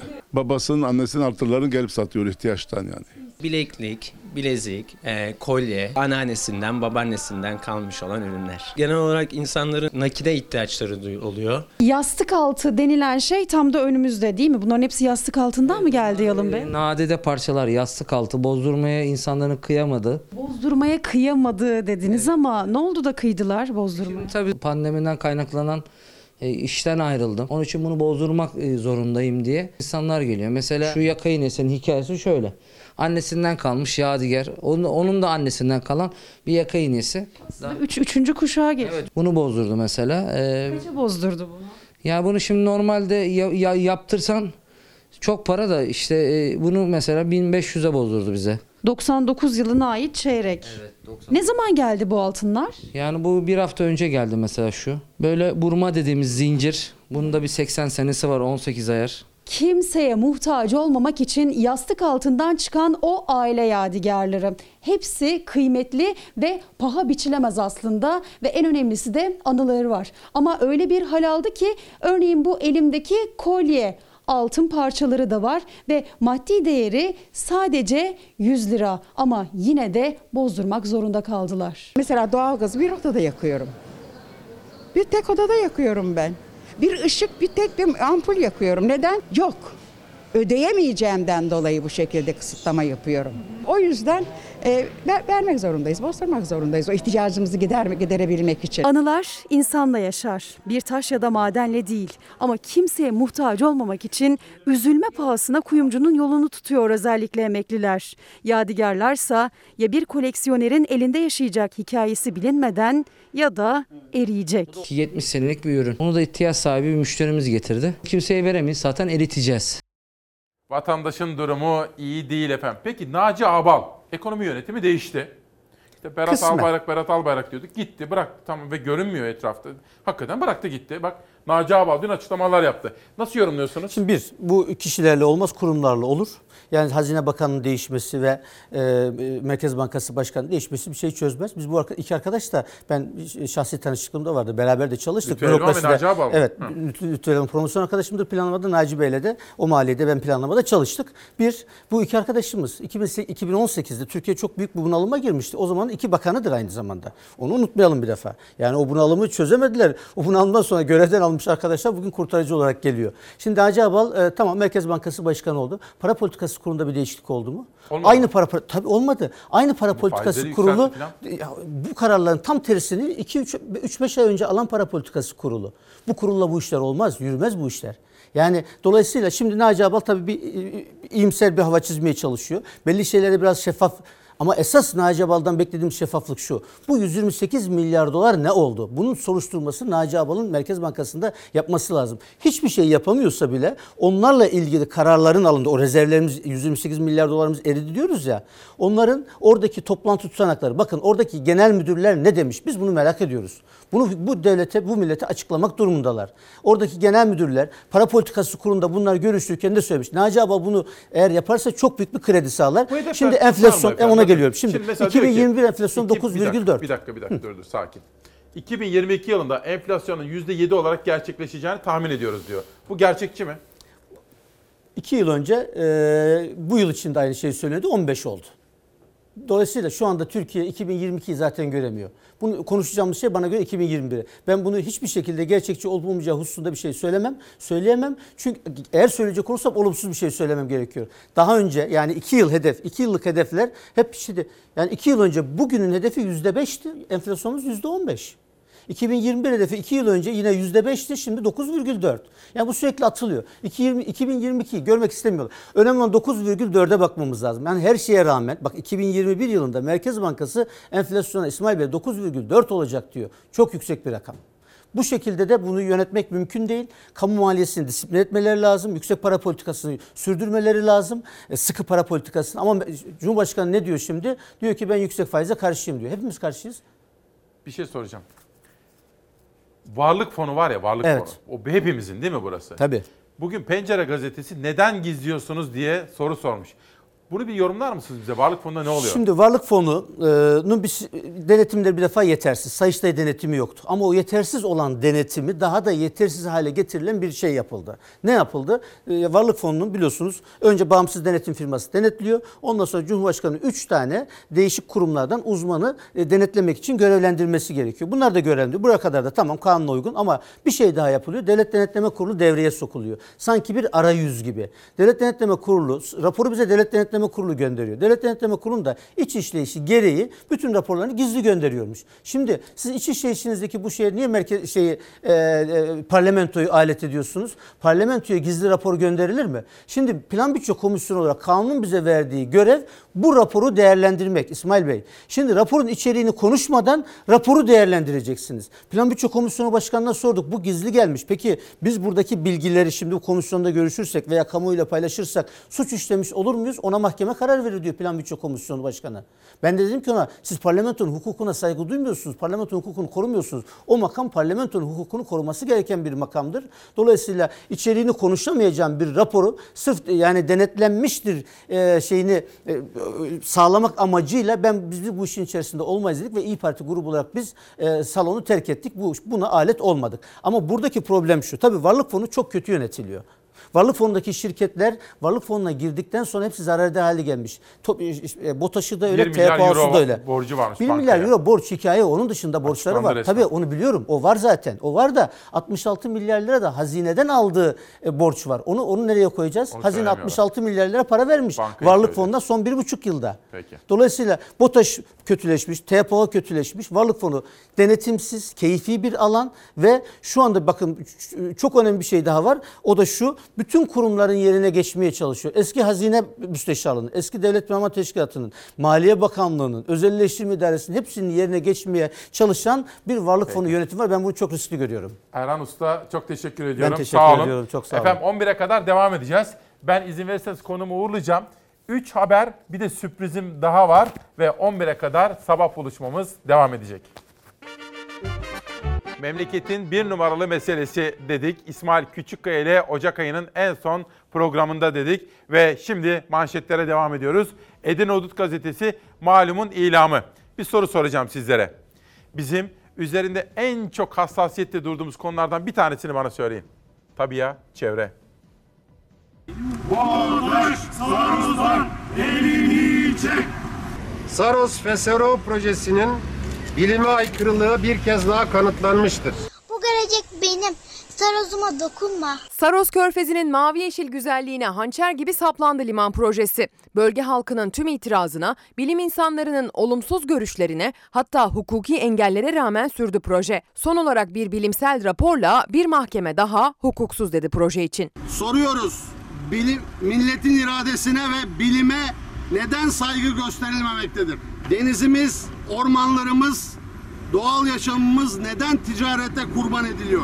Bu limanı yapmak için 10 bine yakın ağacı keseceksiniz. Kuş yuvalarını, sincap yuvalarını ve hatta karınca yuvalarını bozacaksınız. İki yıl önce Edirne'nin Keşan ilçesine bağlı Sazlıdere ve Gökçetepe köyleri arasındaki Saros Körfezi kıyısına 270 metrelik bir iskele yapılacağı duyuruldu. Trakya halkı akvaryum gibi denizlerinin doğa harikası koylarının yok edilmemesi için o gün bugündür ayakta. Daha önce iki ayrı bilirkişi heyeti ve bir mahkeme liman ve boru hattı projesi için olumsuz karar ve rapor verdi. Son olarak Edirne İdari Mahkemesi'ne sunulan 3. bilirkişi raporunun olumsuz görüşüyle mahkeme heyeti proje için imar planları hukuksuz dedi. Ancak tüm olumsuz karar ve raporlara rağmen liman ve boru hattı inşaatı durmadı. Limana karşıyız, zinhar karşıyız. İstemiyoruz. Denizin doldurulmasını istemiyorum. Olduğu gibi kalsın. Bu güzellikler yok olmasın. Keşan Kent Konseyi ve Saros gönüllülerinin açtığı iptal davası sonucunda yayımlandı 3. bilirkişi raporu. Rapora göre projenin Trakya alt bölgesi Ergene Havzası ve Edirne İl Çevre Düzeni planına aykırı olduğu belirtildi. Davanın avukatı Bülent Kaçar konuyla ilgili yazılı açıklama yaptı. Üç ayrı bilirkişi raporundaki bilimsel uyarılara ve bir gerekçeli mahkeme kararındaki hukuksal uyarıya rağmen müvekkillerimizin tarım arazilerinde ekolojik tahribata devam edilmektedir ifadelerini kullandı avukat. Edirne İdare Mahkemesi'nin acilen bu planların yürütmesinin ve projenin hafriyat inşaat çalışmalarının bir an önce yürütmesinin durdurulmasını talep ediyoruz. Bu haber önemli. Ordu'dan bir haber var. Onu da size sunacağım. Çarşamba Ovası ile ilgili gelişmeleri de takip ediyorum ama görüntü yoktu. Arkadaşlarım araştırıyorlar efendim. O da bizim takip listemizde. Ersin Yene Avazanat isimli kitabıyla bu sabah Çalar Saat'te kendisine çok teşekkür ediyorum. Sanatçıların özellikle müzik sektörünün emektarlarının da sesini duymak öncelikli vazifemiz. Bu biraz daha devam ederse, bir yıl daha, en fazla 6 ay daha devam ederse bu bir doğal seleksiyon diye düşünüyorum. Yok olup gideceğiz. E, devletin e, bizleri görmesini, yok saymamasını e, istiyoruz. Özlem Kalkan 25 yıllık tiyatrocu yok olup gideceğiz diyor. Çünkü pandemiden dolayı hiçbir gelir kapısı kalmadı. Sadece tiyatrocular değil, salgın müzik ve sahne emekçilerine çok ağır darbe vurdu. Emekçiler durumlarının iyileşmesi için Kültür ve Turizm Bakanlığı'na dilekçe verdi. Hepsi çok zor durumdalar. Çünkü e, 9-10 aydır hiç çalışamayan, para kazanamayan, enstrümanlarını satarak, farklı işler yapmak zorunda kalarak bir şekilde ayakta kalmaya çalışıyorlar. Koronavirüs birçok sektörde binlerce insanı işsiz bıraktı. Esnaf kepenk kapattı. Bir de sanatçıların yaşadığı kriz var ki onların çaresizliği de günden güne derinleşiyor. Pandemi süreci öncesine kadar kazanda bir heykel fabrikasında çalışıyordum. Ee, pandemi sürecinde işten çıkartıldım. Ee, bu süreç içerisinde birçok firma küçülmeye gittiği için iş alımları tamamen yapılmadı. Ankara'da geçimini kültür ve sanat faaliyetleriyle sağlayan emekçiler yaşadıkları krizi ve hak kayıplarını duyurmak için bir araya geldi. Durumlarının iyileştirilmesi için dört maddelik taleplerini Kültür ve Turizm Bakanlığı'na ilettiler. E, istihdamın artırılmasını talep ediyoruz. İkinci talebimiz pandemi süreciyle ilişkili bir talep. E, bu dönemde birçok e, kültür sanat emekçisi e, maddi olarak büyük sıkıntılarla baş etmeye çalıştı. Bu nedenle pandemi sürecinde gerçekçi bir maddi e, destek talep ediyoruz. Üçüncü talebimiz e, sigortasız ve güvencesiz çalışmanın ortadan kaldırılması ve bunun denetlenmesine yönelik bir talep. Sanatçılar toplanarak taleplerini duyururken oyuncu Edip Tüfekçi tek bir sendika altında birleşememenin de yaşanan krizi derinleştirdiğine değindi. Bütün sektörler etkilendi yani taksici de etkilendi, market de etkilendi. Bizim başka sıkıntılarımız, rutin sıkıntılarımız vardı zaten sanatçıların. Ee, bir meslek örgütlenmesini bir türlü e, beceremedik. Onlara katmerlendi bu pandemi sürecindeki durum. Edip Tüfekçi yıllardır yaşanan sendika sorununu bu sözlerle anlatırken Müzik ve Sahne Sanatçıları Sendikası Genel Başkanı İpek Koçyiğit sanatçılara birleşme çağrısı yaptı. Değerli müzik ve sahne emekçileri arkadaşlarım, sizleri sosyal, kültürel, yaşamsal, ekonomik haklarınızı elde edebilmeniz için 1989 yılından beri her türlü olumsuzluğa karşı ayakta durmaya çalışan sendikamıza sahip çıkmaya davet ediyorum. Pandemi döneminde derinleşen krize birlikte çare bulabiliriz diyen Koç Yiğit, farklı çatı altında dağınık oluşumların mücadeleye zarar verdiğine vurgu yaptı. Dağınık topluluklar halinde onlarca dernek ve federasyonların oluşumu sendikal mücadelemizi engel olmaktadır. Oysa ki tek çatı altında birleşimler her zaman etkili olmuştur. Aksi takdirde müzik ve sahne emekçileri olarak yok sayılmaya devam edeceğiz. Ordu gazetesi ve Ordu manşeti de geldi. Size sunacağım. Karanlıktan Ufka, Hayata Tutunma Hikayesi Yaren Akbaş'ın kitabı. Teşekkür ediyorum. İmzalı göndermiş. Bakınız orada olay halkın tepkisi HES inşaatını durdurdu. Çamlı direndi, sonuç geldi diyor. Ve sıradaki haber için Karadeniz'e gidiyoruz. Emek verdiğimiz binanın içine dayanmışlar böyle bizi koymuyorlar. Ya bize verin onlara haddini bildirelim. HES planı var. Aslında bunun proje süresi dolmuştu geçtiğimiz günlerde. Fakat ne olduysa bu sürenin dolmasına rağmen burada yeni bir olayla karşı karşıyayız. Proje süresi doldu ama iş makineleri yine Korgan'daydı HES inşaatı için. Daha önce defalarca projeyi protesto eden halk yine jandarmayla karşı karşıya kaldı. Biz ekmeğimizin peşindeyiz. Biz bir tas çorba içiyor kalkıyoruz. Bir tas pancar yemeği kalkıyoruz. Onlar da piknik alanlarına geziyor. Bir patronun keyfi yerine gelecek diye kadınlarımıza, gençlerimize, kızlarımıza zulmetmeyin. Doğayı katletmeye müsaade etmeyin. Çiftlik ve Çamlı bu HES projesiyle adeta bir çöle dönecektir. Ordu'nun Korgan ilçesindeki Çiftlik köyünde hidroelektrik santral inşaatı ısrarı sürüyor. Daha önce ilk kez fındık sezonunun başında geldi bölgeye HES şirketi. İş makineleri dere kenarına inmek istedi, köylüler izin vermedi. Ardından köylü mücadelesini hukuki platforma taşıdı. Ancak şirket yine de bölgede çalışma yapmak istedi. İş makineleri jandarma eşliğinde bölgeye girmek isteyince bir kez daha köylünün itirazıyla karşılaştılar. Bir durmamızı vermiyor. Son olarak yine jandarma eşliğinde geldi şirket çalışanları. Köylü şirketin faaliyet süresinin dolduğunu söyledi. Şirketi bölgeden çıkarmak istedi. İddialarına göre bir şirket yetkilisi köylülere silah gösterdi. Şirketin başkanı biz, biz onu diyelim vatandaş zannediyorduk bize silah gösterdi şikayetçi. Size edilen tehdit bize edilmiş tehdit sayar. Kimse kimseyi tehdit edemez. Korgan'daki çiftlik ve Çamlı HES mücadelesi veren halkımızın yanındayız, destekçisiyiz. Demokrat Parti Ordu Milletvekili Cemal Enginyurt yaşananlara tepki gösterdi. CHP Ordu Milletvekili Mustafa Adıgüzel ise bölgede vatandaşın yanındaydı, tansiyonu düşürmek için çağrılar yaptı. Vekilim söz verdi. Valim de dinledi. 10 değilse biz 20 gidelim. Gerekirse ileri geliriz. Ama provokasyona gelmeyeceğiz. Hepinize teşekkür ediyorum. Saygılar. Benim de rahatsız oldum. Sizin de üzüleceğiniz bir şey var. Kendi evladınızla yan yana karşı karşıya gelmiş görüntü, şu resim güzel bir görüntü değil. Tek istenen şu. Ya siz e, belli bir konuma kadar şu görüntüyü geçirelim. Ben burada sizin adınıza bu makine çıkana kadar buradayım ya. Ordu Çevre Derneği HES projesinin yürütmesinin durdurulması ve proje iptali için dava açtı. Mahkeme son olarak bölgeye bilirkişi heyeti atadı. Bilirkişi bölgede Şubat ayında inceleme yapacak. Ancak şirket incelemeyi ya da mahkeme kararını beklemedi. Köylüler bir kez daha itiraz etti, iş makineleri bir kez daha bölgeyi terk etti. Şimdi gözler bilirkişi raporu ve ona bağlı çıkacak mahkeme kararında.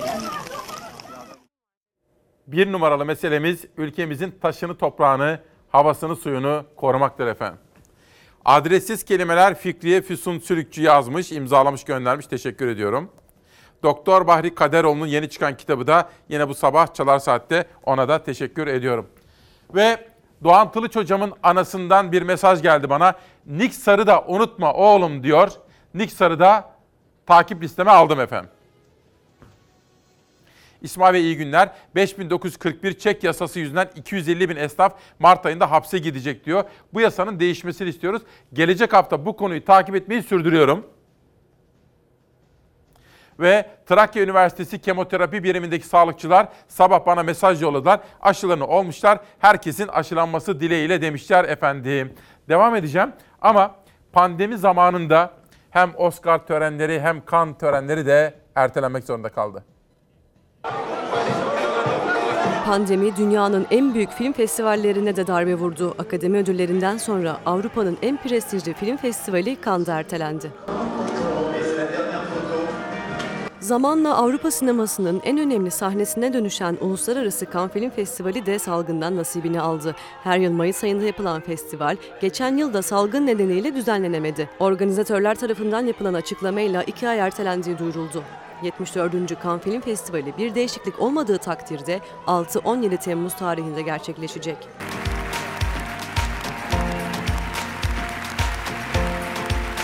Geçen yıl salgın nedeniyle ertelenen Berlin Film Festivali ise Mart ayında online düzenlenecek. Haziran ayında ise törenin gerçekleştirilmesi planlanıyor. Her yıl Şubat ayında düzenlenen sinemanın en prestijli ödüllerinin dağıtıldığı akademi ödüllerinin sanal ortamda verilmesi konuşuldu bir süre. Ancak bu seçenekten vazgeçildi. Oscar töreni 25 Nisan 2021 ertelendi. And the Oscar goes to Joaquin Phoenix Joker. Venedik Film Festivali ise geçtiğimiz Eylül ayında pandemiye rağmen 77. kez töreni gerçekleştirmişti. Tören sosyal mesafe tedbirleri ve az katılımcıyla düzenlenmişti. Thank you. Amazing. Ve biz Çalar Saat ailesiyiz. Acıyı da paylaşacağız. Profesör Kayan Pala'yı burada tanıdınız efendim Çalar Saat'te. Ve çok sevdiği, çok kıymetli babasını kaybetti. Kayan Pala ailesine buradan başsağlığı diliyorum. Babasına da rahmetler diliyorum. Birkaç dakika önce kardeşim İlyas Küçükkaya'dan da bir haber aldım. Onun kayınpederi Mehmet Parıltan da bu sabah az evvel vefat etmiş. Yeşim'in babası, Yeşim ve İlker'in babası. Onlara da sabır dileklerinde bulunmak istiyorum efendim. Hep dediğim gibi yalan dünya işte, yalan dünya. Mehmet Parıltan'ı da Allah'tan rahmet dileyerek uğurlayacağız. Necla Özşahin Demirci yeni çıkan kitabı bizimle birlikte bakın. Teşekkür ediyorum. Ve 22 Şubat Cuması Seda Türkmen'den yeni gelen bir kitap. Ve Orhan Veli ile kapatalım. Bizden sonra Çağla Şikel'e bağlanacağız. Şöyle olmayın olur mu? Böyle olmadığınızı biliyorum da. Ne atom bombası ne Londra konferansı. Bir elinde cımbız, bir elinde ayna. Umurunda mı dünya? Böyle olmayacağız.